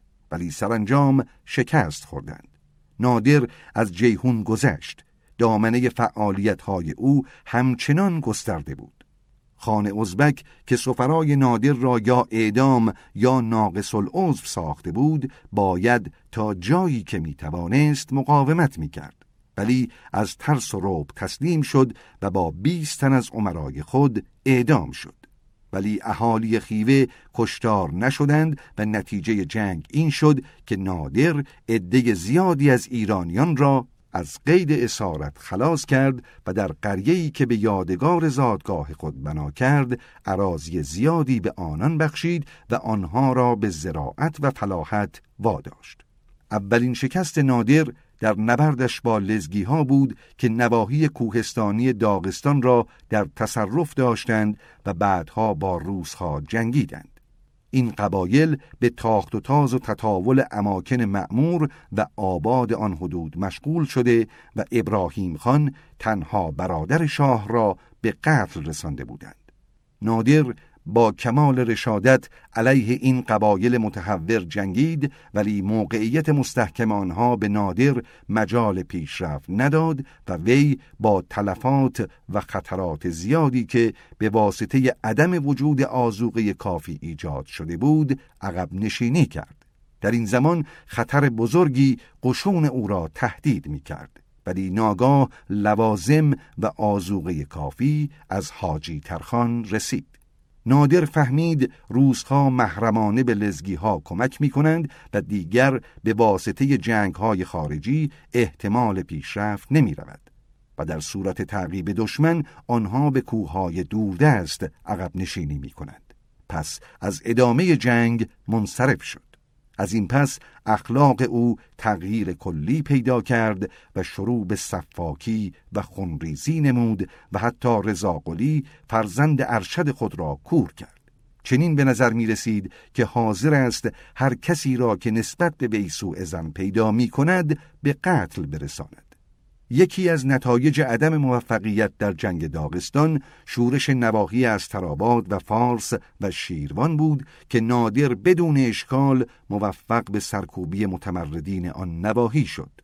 شورش از تراباد برای ما انگلیسی ها حائز اهمیت است. زیرا جونسون بی جزو اسرای جنگ بود و توانست فرار کند و جان به سلامت برد. وی شورش از سراباد و رویه شدیدی را که برای سرکوبی متمردین در پیش گرفته شد به رشته تحریر کشیده است. واقعی داغستان سبب تحریک ترک به منظور گرفتن انتقام شکست های سابق شد. جنگ از سر گرفته شد و دولت سنی تا مدتی به حمله نپرداخت و فقط در مقابل حملات قشون ایران دفاع کرد. تا سرانجام عده کثیری از ترک ها از قارس حرکت کردند و تصمیم گرفتند کار جنگ را یکسره کنند. قشون ترک مرکب از صد هزار نفر سوار و چهل هزار پیاده بود. جنگ در همان میدان سابق در گرفت و چند روزی ادامه داشت تا سرانجام ترک ها شکست خوردند و هزاران تن تلفات دادند و توپخانه و سایر مهماتشان به دست ایرانی ها افتاد و مجددا عهدنامه مطابق مقررات معاهده سابق که ملغا شده بود میان دو دولت منعقد شد. آخرین سالهای سلطنت نادر برای دولت شاهنشاهی اسباب بدبختی و بیچارگی بود و از هر کجا که عبور می کرد شمار بسیاری از رعایای خود را به قتل می رسند. به گونه ای که جمعی از وحشت و حراس به بیابانها و کوهستانها متواری شدند. تا اینکه هنگام محاصره قوچان فرمانده سربازان ملتزم رکاب در خیمه‌ای که روی تپه برای شاه زده بودند و آن محل را نگارنده دیده است وی را به قتل رساند و بدین ترتیب دوره سلطنت نادر خاتمه یافت. نادر در ابتدا بقایت سخی و دست و دلباز بود. ولی پس از فتح دهلی حرس و ولع فوق العاده در او پیدا شد و اگر پس از فتوحات هندوستان و آسیای مرکزی درگذشته بود نام وی تا ابد به قهرمانی باقی می ماند. ولی افسوس که اعمالش در آخرین دوره سلطنت وی باعث شد تا همان کسانی که از پرتو کمک او از شرارت افاقن نجات یافته بودند از وی به بدی یاد کنند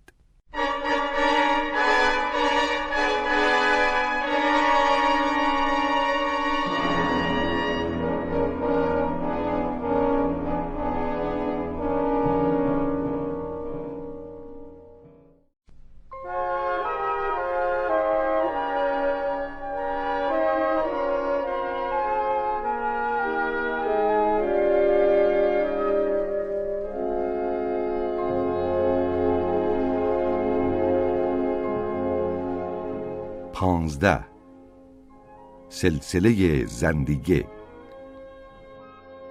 قتل نادرشاه در روحیه لشکریان که تنها از او فرمان می بردند تزلزل قریبی وارد آورد و احمد خان درانی سرکرده لشکریان افغان و ازبک به خونخواهی نادر قیام کرد ولی شکست خورد و به قندهار بازگشت و پس از اخذ قناعم فراوانی از دهلی موفق به تأسیس سلطنت افغانستان شد.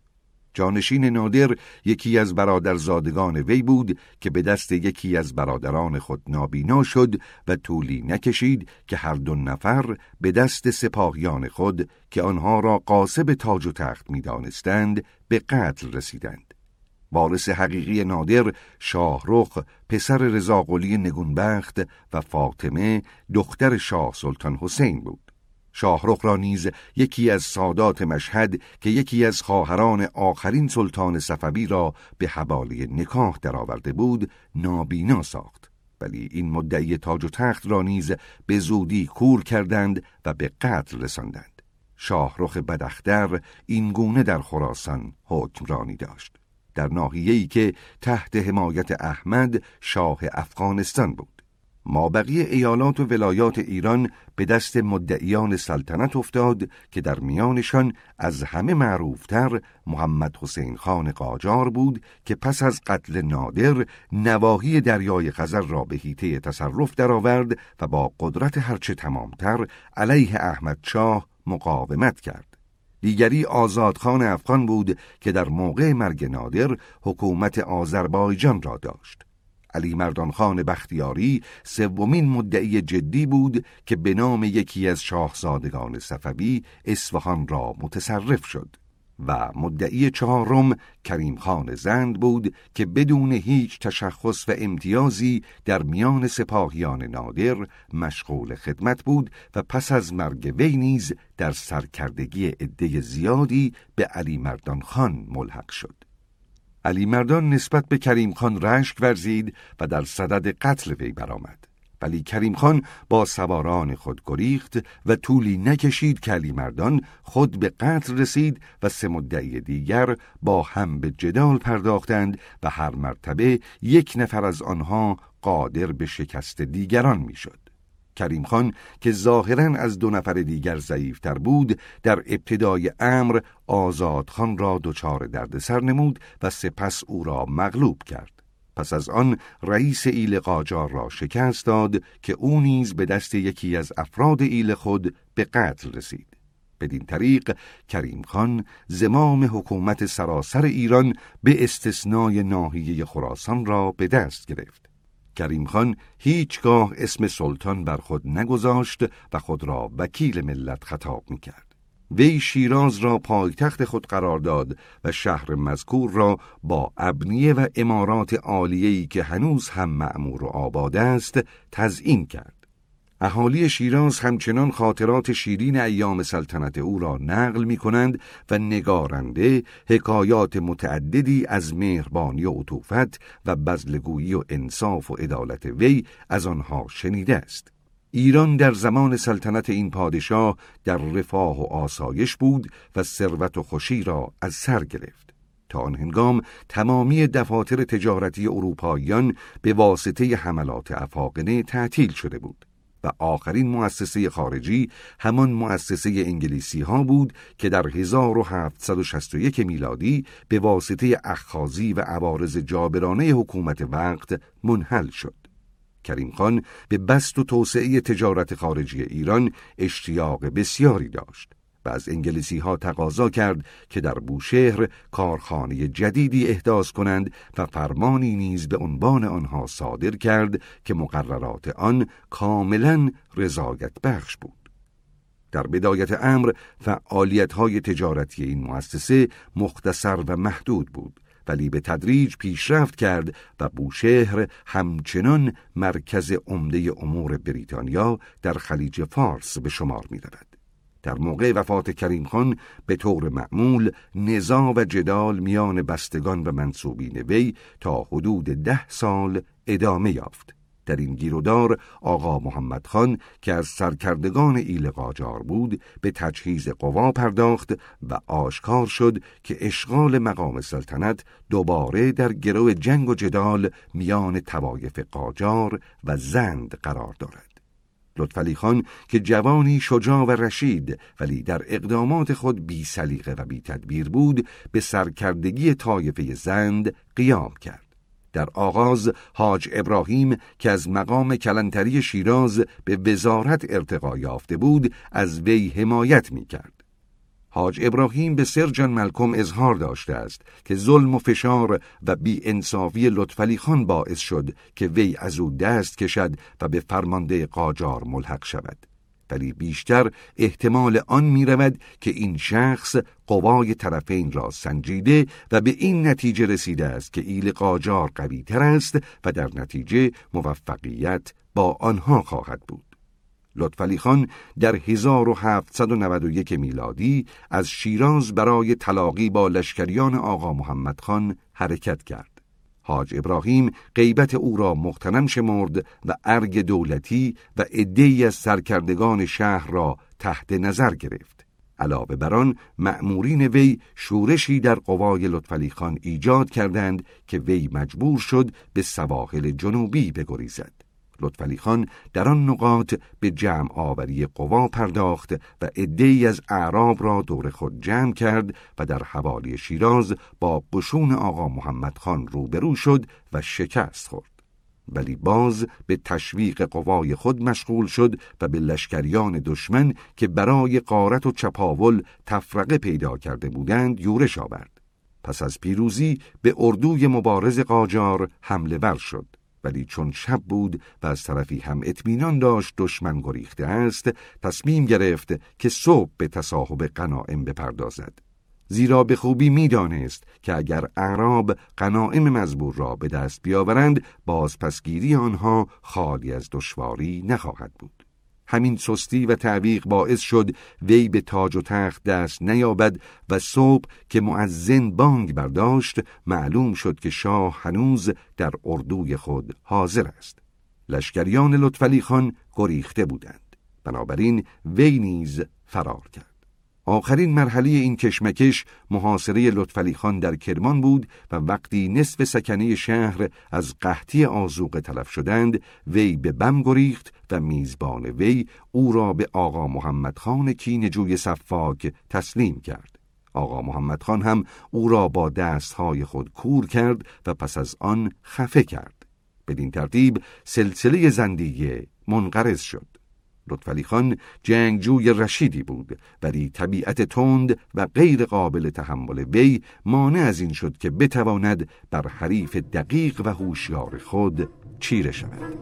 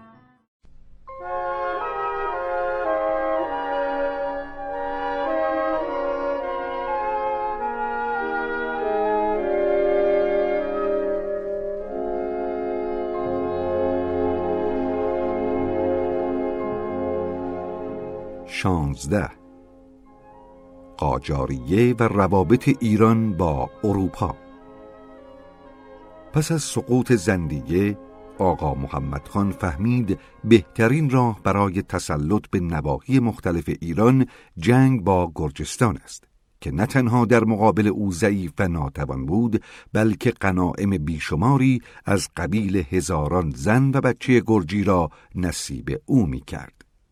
در موقع وفات نادر پادشاه گرجستان هراکلیوس نام داشت که در کمال صداقت و درستی خدمت کرده بود. در این هنگام وی استقلال مملکت خود را اعلام کرد و نواحی محدود به رود عرس در سرحد کنونی ایران را تصاحب نمود. و چون می‌دانست به مجرد اینکه ایران دوباره سر و سامانی بگیرد گرجستان مورد حمله واقع خواهد شد معاهده‌ای با دولت روس منعقد ساخت و به موجب آن کلیه روابط خود را با ایران ملغا کرد و دولت روس هم در عوض حمایت از او را عهدهدار شد. در 1795 میلادی یعنی یک سال پس از فتح کرمان آقا محمد خان با شست هزار نفر از رود عرس عبور کرد. هراکلیوس نیز به جای اینکه به قلعه های محکم شهر پناهنده شود و مترصد ورود قوای امدادی روز شود به مهاجمین که چهار برابر بیش از لشکریان وی بودند حمله ور شد و در نتیجه تفلیس به دست آقا محمد خان افتاد. قوای غالب شهر را به باد غارت گرفت و بیست هزار زن و مرد جوان را اسیر کرد. شاه پس از فتح تفلیس متوجه خراسان شد. این ناحیه تا آن زمان هنوز تحت حکمرانی شاهرخ بود و چون وی یارای مقاومت با آقا محمد خان را نداشت و افاقنه هم توان جنگ با سپاه وی را در خود نمی‌دیدند بنابراین تسلیم شدند و حکومت خراسان را به او واگذار کردند. ولی آقا محمد خان به جواهراتی چشم دوخته بود که می‌دانست جز شاهرخ کسی از وجود آنها مطلع نیست. و وی وجود آنها را حتی از پسران خود مخفی داشته است شاهرخ بیچاره وجود جواهرات مخفی را انکار کرد ولی از این کار سودی نجست و هر روز در نتیجه شکنجه محل بخشی از جواهرات را بروز می‌داد. سرانجام هم دور سر او را با سرب زوب شده خمیر گرفتند. و بدین ترتیب وی محل یاقوت معروف اورنگزیب را نیز نشان داد و داستان جواهرات به انتها رسید. شاهرخ بیچاره که در اثر شکنجه های بدنی به جان آمده بود وفات یافت. کاترین ملکه روسیه قطعا به واسطه اینکه نتوانست به موقع هراکلیوس را یاری کند نادم و پشیمان بود و پس از چندی عدهای از قوای مقتدر روس در میدان جنگ حاضر شدند و دربند و بادکوبه را تصرف کردند و پیش از پایان زمستان نواحی شمالی رود عرس به دست روس ها افتاد. آقا محمد خان در بهار 1797 میلادی آماده کارزار بود که خبر مرگ امپراتریس روسیه انتشار یافت. جانشین وی یعنی پاول برخلاف روحیه مادر خود لشکریان روس را احضار کرد و آقا محمد خان را به حال خود گذاشت. وی نیز در شرف این بود که گرجستان را برای دومین بار تسخیر کند. اما به دست دو نفر از گماشتگان خود که آنها را برای روز بعد محکوم به مرگ کرده بود به قتل رسید و دوره حیات شاه خاجه که آمیخته ای از قدرت و شهامت و کینجویی بود به انتها رسید. با این اوصاف آقا محمد خان صاحب اراده زیادی بود و به همین وسیله توانست مخالفین را تابع فرامین خود کند و از طرفی در لشکرکشی های خارجی خود نیز به پیروزی کامل دست یابد. زیرا ترکیه یارای مقاومت با وی را نداشت و قشون روسیه هم که می توانست بر سپاه وی استیلا یابد گرجستان را به واسطه مرگ کاترین تخلیه کرد. ایرانیان از هیچ سلطان دیگری این اندازه تنفر و انزجار ندارند و حتی امروزه نیز کمتر اتفاق میافتد که نام آقا محمد خان را بدون نفرت و لعنت ذکر کنند. جسد آقا محمد خان در نتیجه آشوب و شورشی که در نتیجه قتل وی رخ داد هرگز دفن نشد. جانشین آقا محمد خان فتحلی والی فارس بود و حاج ابراهیم پیشکار وی قوای خود را صرف تشکیل سپاهیان مقتدری کرد که به وسیله آن تهران را پیش از این که به دست مدعیان بیفتد تحت سلطه درآورد. در پرتو همین اقدامات فتحلی در تهران تاجگذاری کرد و با اینکه مدعیان زیادی علیه وی قیام کردند ولی تمامی آنها قلع و قم شدند. در زمان سلطنت طولانی همین پادشاه بود که ایران در مدار سیاست اروپا واقع شد و فرمانروایان بریتانیایی هندوستان نخستین کسانی بودند که به منظور گشایش باب مراودات با دولت نخستین بار اقداماتی کردند. در 1798 مکتوبی از زمانشاه امیر کابل به لورد ولسلی والی بنگال رسید مبنی بر اینکه وی خیال دارد به سمت هندوستان لشکر کشی کند و استدعا دارد که او مارتاها را از سمت شمال به سمت دکن حرکت دهد. ولسلی در این زمان با تیپ و سلطان در جنگ بود. ولی خوشبختانه وی در 1798 میلادی به قتل رسید و انگلیسی ها از شر مزاحمت وی خلاص شدند. لشکرکشی افغانها نیز به همان نسبت اسباب مزاحمت حکومت هند بود. بنابراین مصادر امور تصمیم گرفتند ایران را علیه زمانشاه تحریک کنند و دولت وی را از هر سو در فشار بگذارند. نخستین کسی که برای این منظور معمور شد مهدی علی خانی نماینده کمپانی و مقیم بوشهر بود. وی مأموریت یافت به تهران حرکت کند و دربار ایران را علیه زمانشاه تحریک کند تا بدین وسیله بدون اینکه فعالیت خسمانه ای صورت گیرد از حملات وی به سمت هندوستان پیشگیری کند. مأموریت خطیر نماینده بریتانیا به واسطه پیغامی که زمانشاه برای دولت ایران فرستاد و تقاضای استرداد ناحیه خراسان در آن تسهیل شد. این تقاضا شاه جوان را مکدر ساخت و در جواب اظهار داشت دولت ایران در صدد است سرحدات شرقی ایران را همچون ایام صفویه قرار دهد. به عبارت دیگر افغانستان باید مستعمره دولت ایران باشد. این پاسخ سخت و حرکت دو برادر زمانشاه به سرکردگی نیروهای ایرانی برای بریتانیا بی نهایت مفید واقع شد و بدین ترتیب مهدی خان از لاهور به پیشاور حرکت کرد تا خطری را که نواحی غربی مملکت وی را تهدید می کرد مرتفع کند.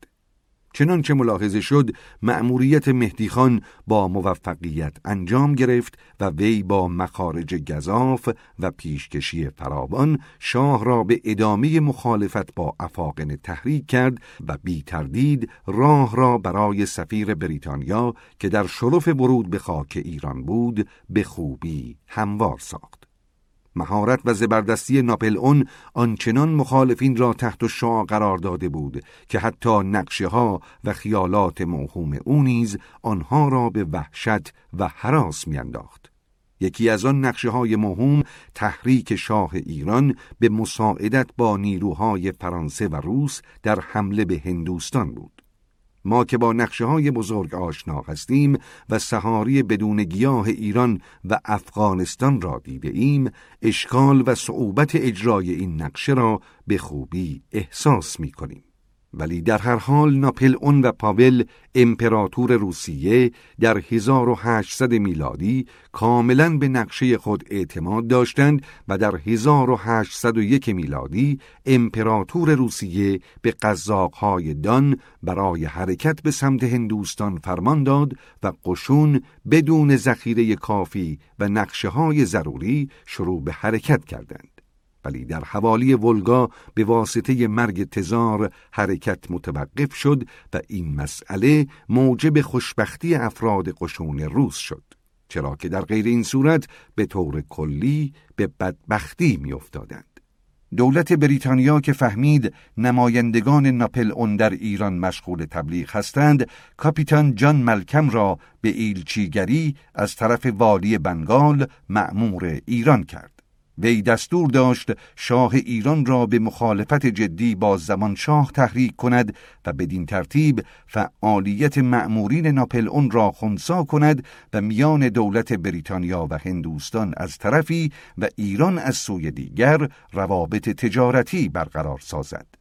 مأموریت ملکم با موفقیت تام و تمام انجام یافت و قاطبه ایرانیان از شاه به پایین همگی شیفته و فریفته او شدند و اصراف و افراط وی در بزل و بخشش و اهداع تعارف و پیشکشی در باریان تما و حریس را مجذوب ساخت. از پرتو این اقدامات حسنه معاهدات سیاسی و تجارتی میان ایشان منعقد شد و شاه تعهد داد تا زمانی که افاقنه از تهاجم به هندوستان صرف نظر نکنند با آنها صلح نکند. به علاوه پذیرفت فرانسوی ها را دشمن خود به حساب آورد. ایلچی بریتانیا نیز در عوض قول داد که اگر روسها و افغانیها به خاک ایران تجاوز کنند اسلحه و مهمات جنگی در اختیار شاه قرار دهد. در این هنگام از تجار بریتانیایی و هندی دعوت کردند که بدون تعدیه مالیات مشغول کسب و تجارت در خاک ایران شوند. ورود کالا و اجناس عمده بریتانیا از قبیل ماهوت، آهن، فولاد و سرب به خاک ایران بدون عوارض گمرکی مجاز شد. مأموریت اولیه ملکم بدین ترتیب با موفقیت خاتمه یافت.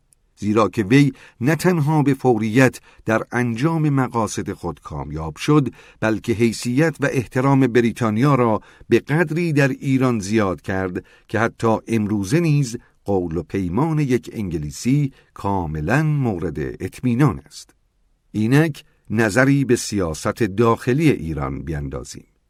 فتحلی شاه در اثر اقدامات حاج ابراهیم به سلطنت رسیده بود. ولی این قسم کارها گاهی برای کسانی که مستر چنان اموری واقع می‌شوند خطرناک است. حاج ابراهیم شاه را به تاج و تخت رسانده بود و اکثر اولاد و بستگان او در نواحی مختلف ایران حکومت می کردند و همین مسئله برای تاج و تخت ایران اسباب خطر شده بود. لذا در روز معینی وزیر و پسران وی را دستگیر کردند و او را در دیگ آب جوش انداختند. شاید نخوت و گستاخی وی باعث شده بود به هلاکت برسد. ولی اعدام وی به این شکل ناهنجار اسباب بدنامی فتحلی شاه شد. شاه پس از مرگ حاج ابراهیم به برادر خود نیز که مدعی سلطنت بود استیلا یافت. این مدعی پس از مرگ نادر میرزا پسر شاهرخ که شرارت وی اسباب سقوطش شد ناحیه خراسان را قبضه کرده بود. اقتدار شاه در جنوب شرقی ایران نیز به واسطه ترد خوانین نیمه مستقل افغان از بم و نرماشیر و خبیس بست و تعمیم یافت. انگلیسی ها در ایران نماینده دائمی نداشتند و همین مسئله مشکلات فراوانی برای آنها ایجاد کرد. ناپل اون کسی نبود که بگذارد نقشه های وی خونسا و عقیم بماند. برای همین در 1802 میلادی نمایندگان وی به ایران رفتند. ولی از آنها پذیرایی گرمی به عمل نیامد. دو سال بعد دولت فرانسه پیشنهادات قاطعی برای اتحاد علیه دولت روس به ایران ابلاغ کرد و چون فتحعلی شاه قبلا توسط نماینده بریتانیا در بغداد از دولت انگلیس استمداد کرده و مأمورینی نیز به هندوستان گسیل داشته بود جواب سریحی به دولت فرانسه نداد. در 1805 میلادی خصومت فرانسه و روسیه علنی شد و در سال بعد مسیو ژابر در تهران حضور به هم رسانید و از طرف امپراتور قول داد گرجستان را برای ایران بازپس بگیرد و قشون ایران را یاری کند و در عوض ایران نیز در لشکرکشی فرانسه به سمت هندوستان آنها را همراهی کند. فتحعلی شاه ابدا راغب نبود با ملتی که سلطان خود را به قتل رسانده بودند دست اتحاد بدهد.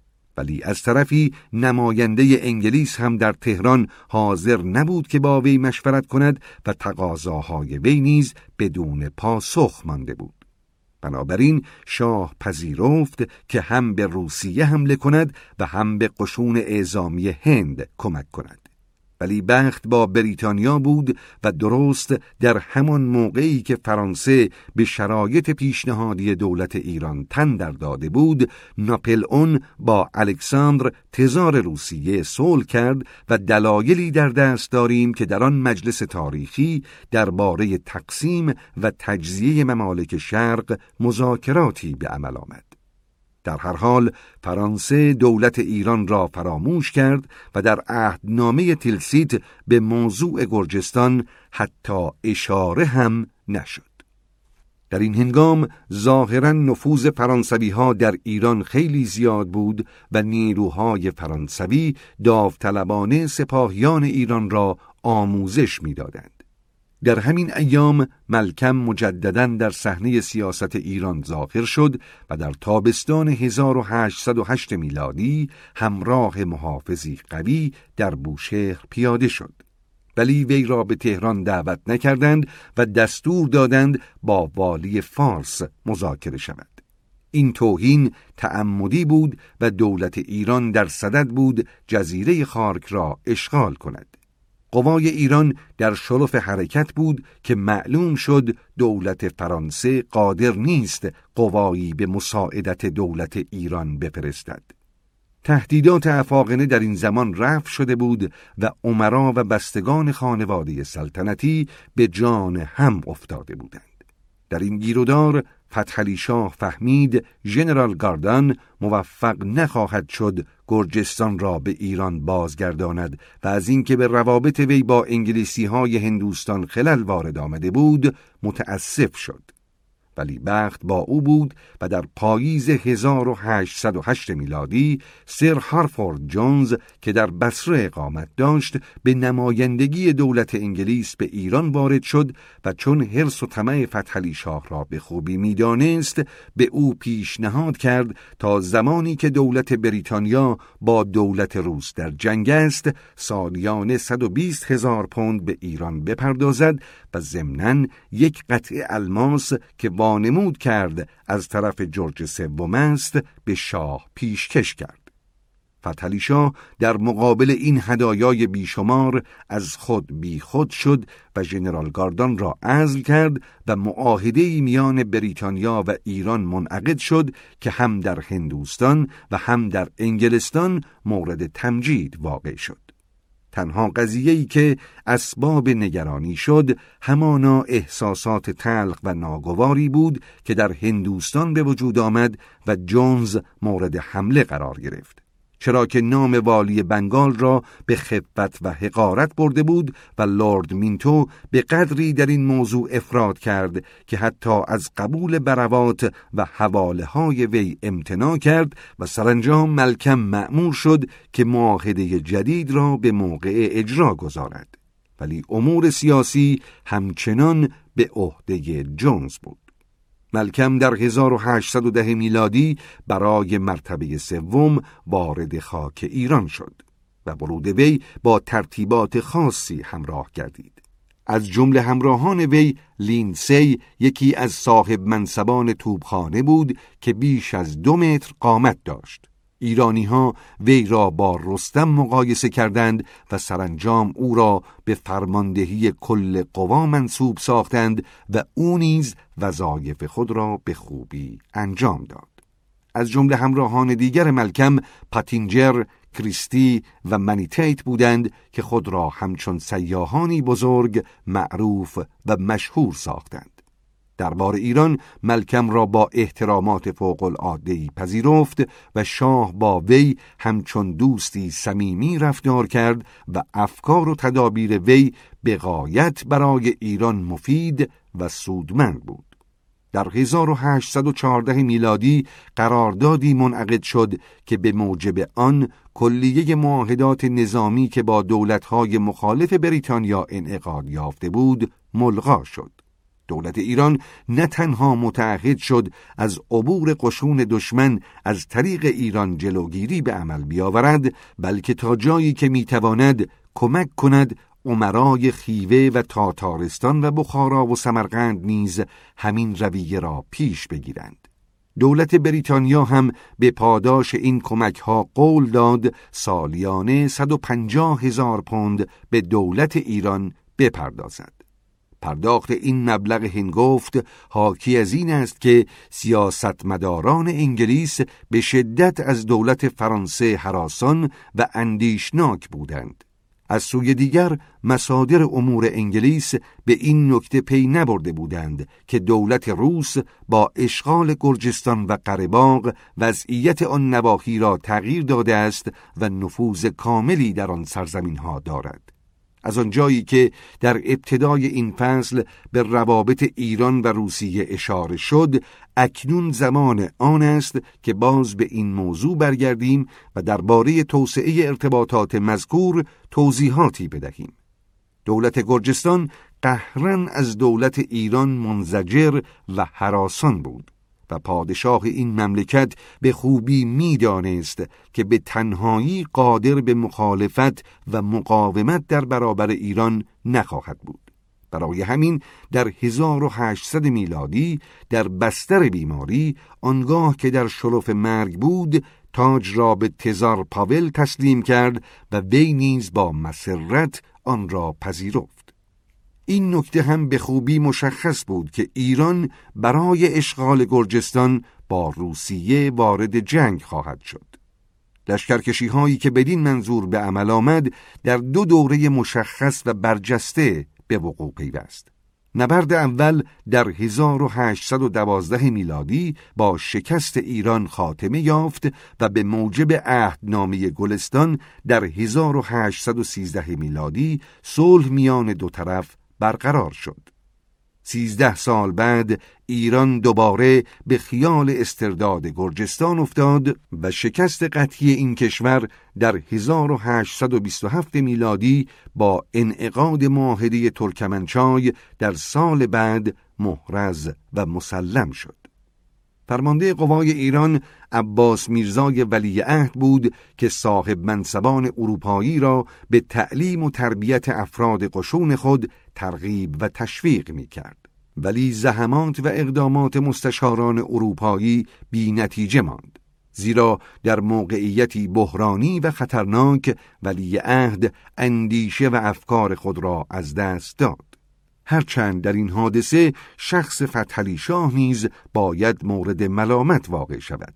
زیرا با اینکه ایران با روسیه در جنگ بود این مرد لعیم از پرداخت پول خودداری کرد و اصرار داشت که تمامی مخارج جنگ را ایالت آذربایجان تأمین کند.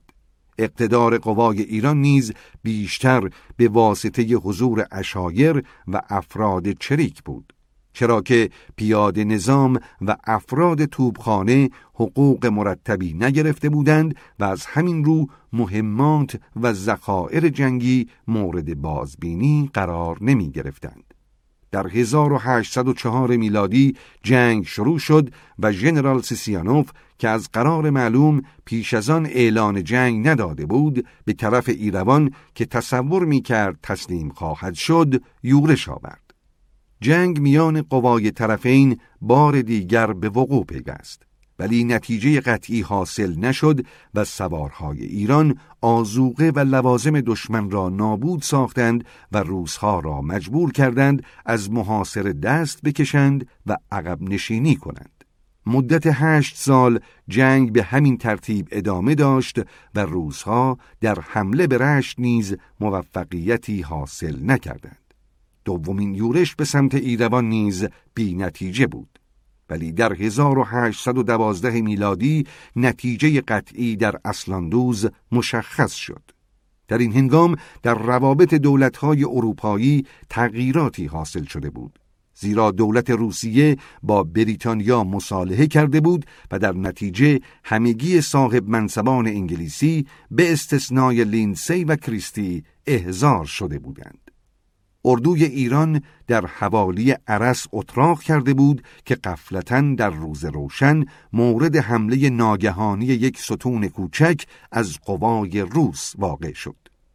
این ستون مرکب از 2300 نفر و شش اراد توپ بود. کریستی سپاهیان خود را وادار به جنگ کرد. ولی عباس میرزا فرمان عقب نشینی داد و فرامین متناقضی به سپاهیان رسید. لینسی به سرعت به چادرها رفت و مقداری گلوله توپ حاضر کرد. روزها فرصت را مغتنم شمردند و قشون در هم شکسته را شب هنگام مورد حمله قرار دادند و متفرق و متلاشی ساختند. ایرانی ها به کلی روحیه خود را از دست داده بودند و شاه نیز پس از این واقعه ناگوار تقاضای صلح کرد. شرایط صلح بقایت ناگوار و طاقت فرسا بود. زیرا دولت ایران در بند شیروان و قرباغ را به دولت روس واگذارد و از دعاوی خود نسبت به گرجستان و نواحی جزء مجاور صرف نظر کرد. دولت روسیه نیز در این هنگام به واسطه حملات ناپل اون موقعیت خطرناکی داشت و انعقاد قرارداد صلح با چنین شرایط سودمندی اسباب خوشبختیش بود.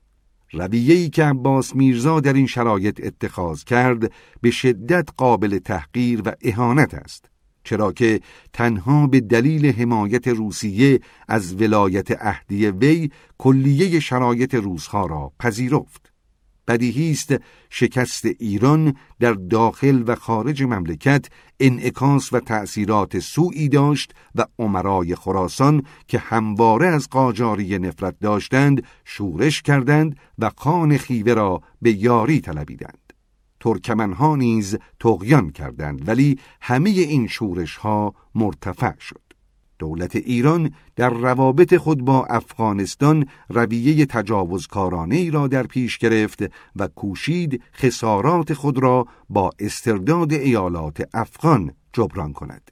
بدین منظور ای از قوای ایران در 1817 میلادی به شهر هرات یورش آوردند و سرانجام با اخذ مبالغی پول قرار بر این شد دولت افغان به نام فتحعلی شاه سکه بزند.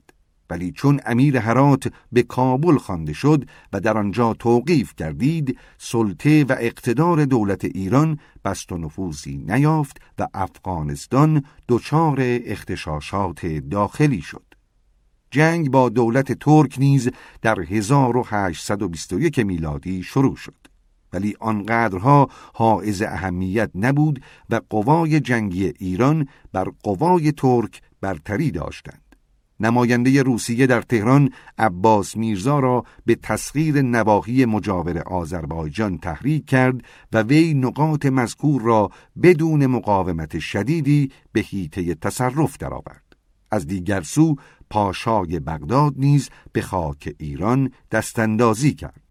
ولی قوای این مملکت دا پشت دروازه های بغداد وی را تعقیب کردند و این اردوکشی به نفع ایران خاتمه یافت و به موجب معاهده ارزنت روم که در 1823 میلادی منعقد شد صلح میان دو کشور برقرار شد.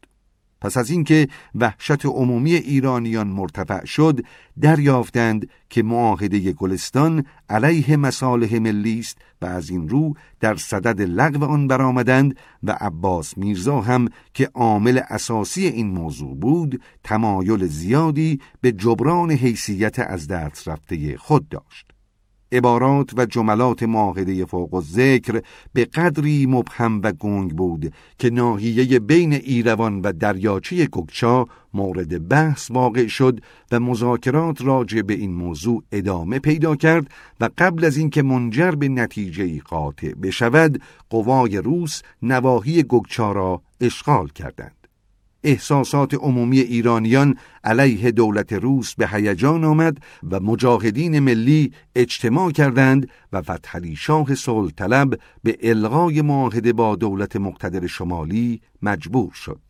در این هنگام ایرانی ها به دلیل عدم آمادگی قوای روس به خوبی پیشرفت کردند و ظرف کمتر از یک ماه سرزمین های شیروان، شکی، تالش و گنجه به دست آنها افتاد.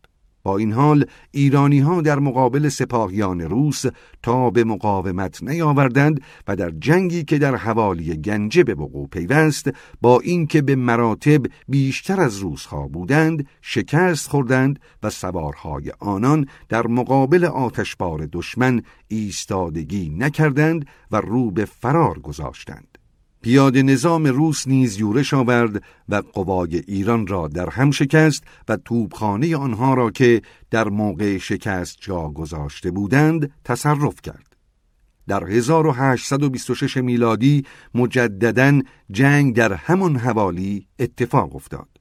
فرماندهی قوای ایران بدبختانه دوباره به عهده عباس میرزا بود و با اینکه یک صاحب منصب انگلیسی فرماندهی آتشبار ایران را داشت و روسها را مجبور به عقب نشینی کرد ولی عباس میرزا دیگر بار فرمان تعقیب آنها را نداد. وی دوباره عقل خود را از دست داد و فرمان عقب نشینی صادر کرد و بدین ترتیب چنان رو با حراسی در قوای ایران تولید شد که وزیر وی متجاوز از یکصد مایل را بدون توقف اسب تاخت. در 1827 میلادی پاسکوویچ شهر ایروان را محاصره کرد.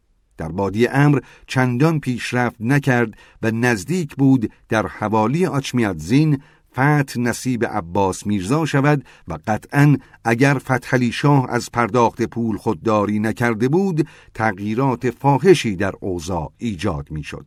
ولی این لعیم پول دوست از پرداخت حقوق افراد قشون خودداری کرد و در نتیجه ایروان به دست پاسکویچ افتاد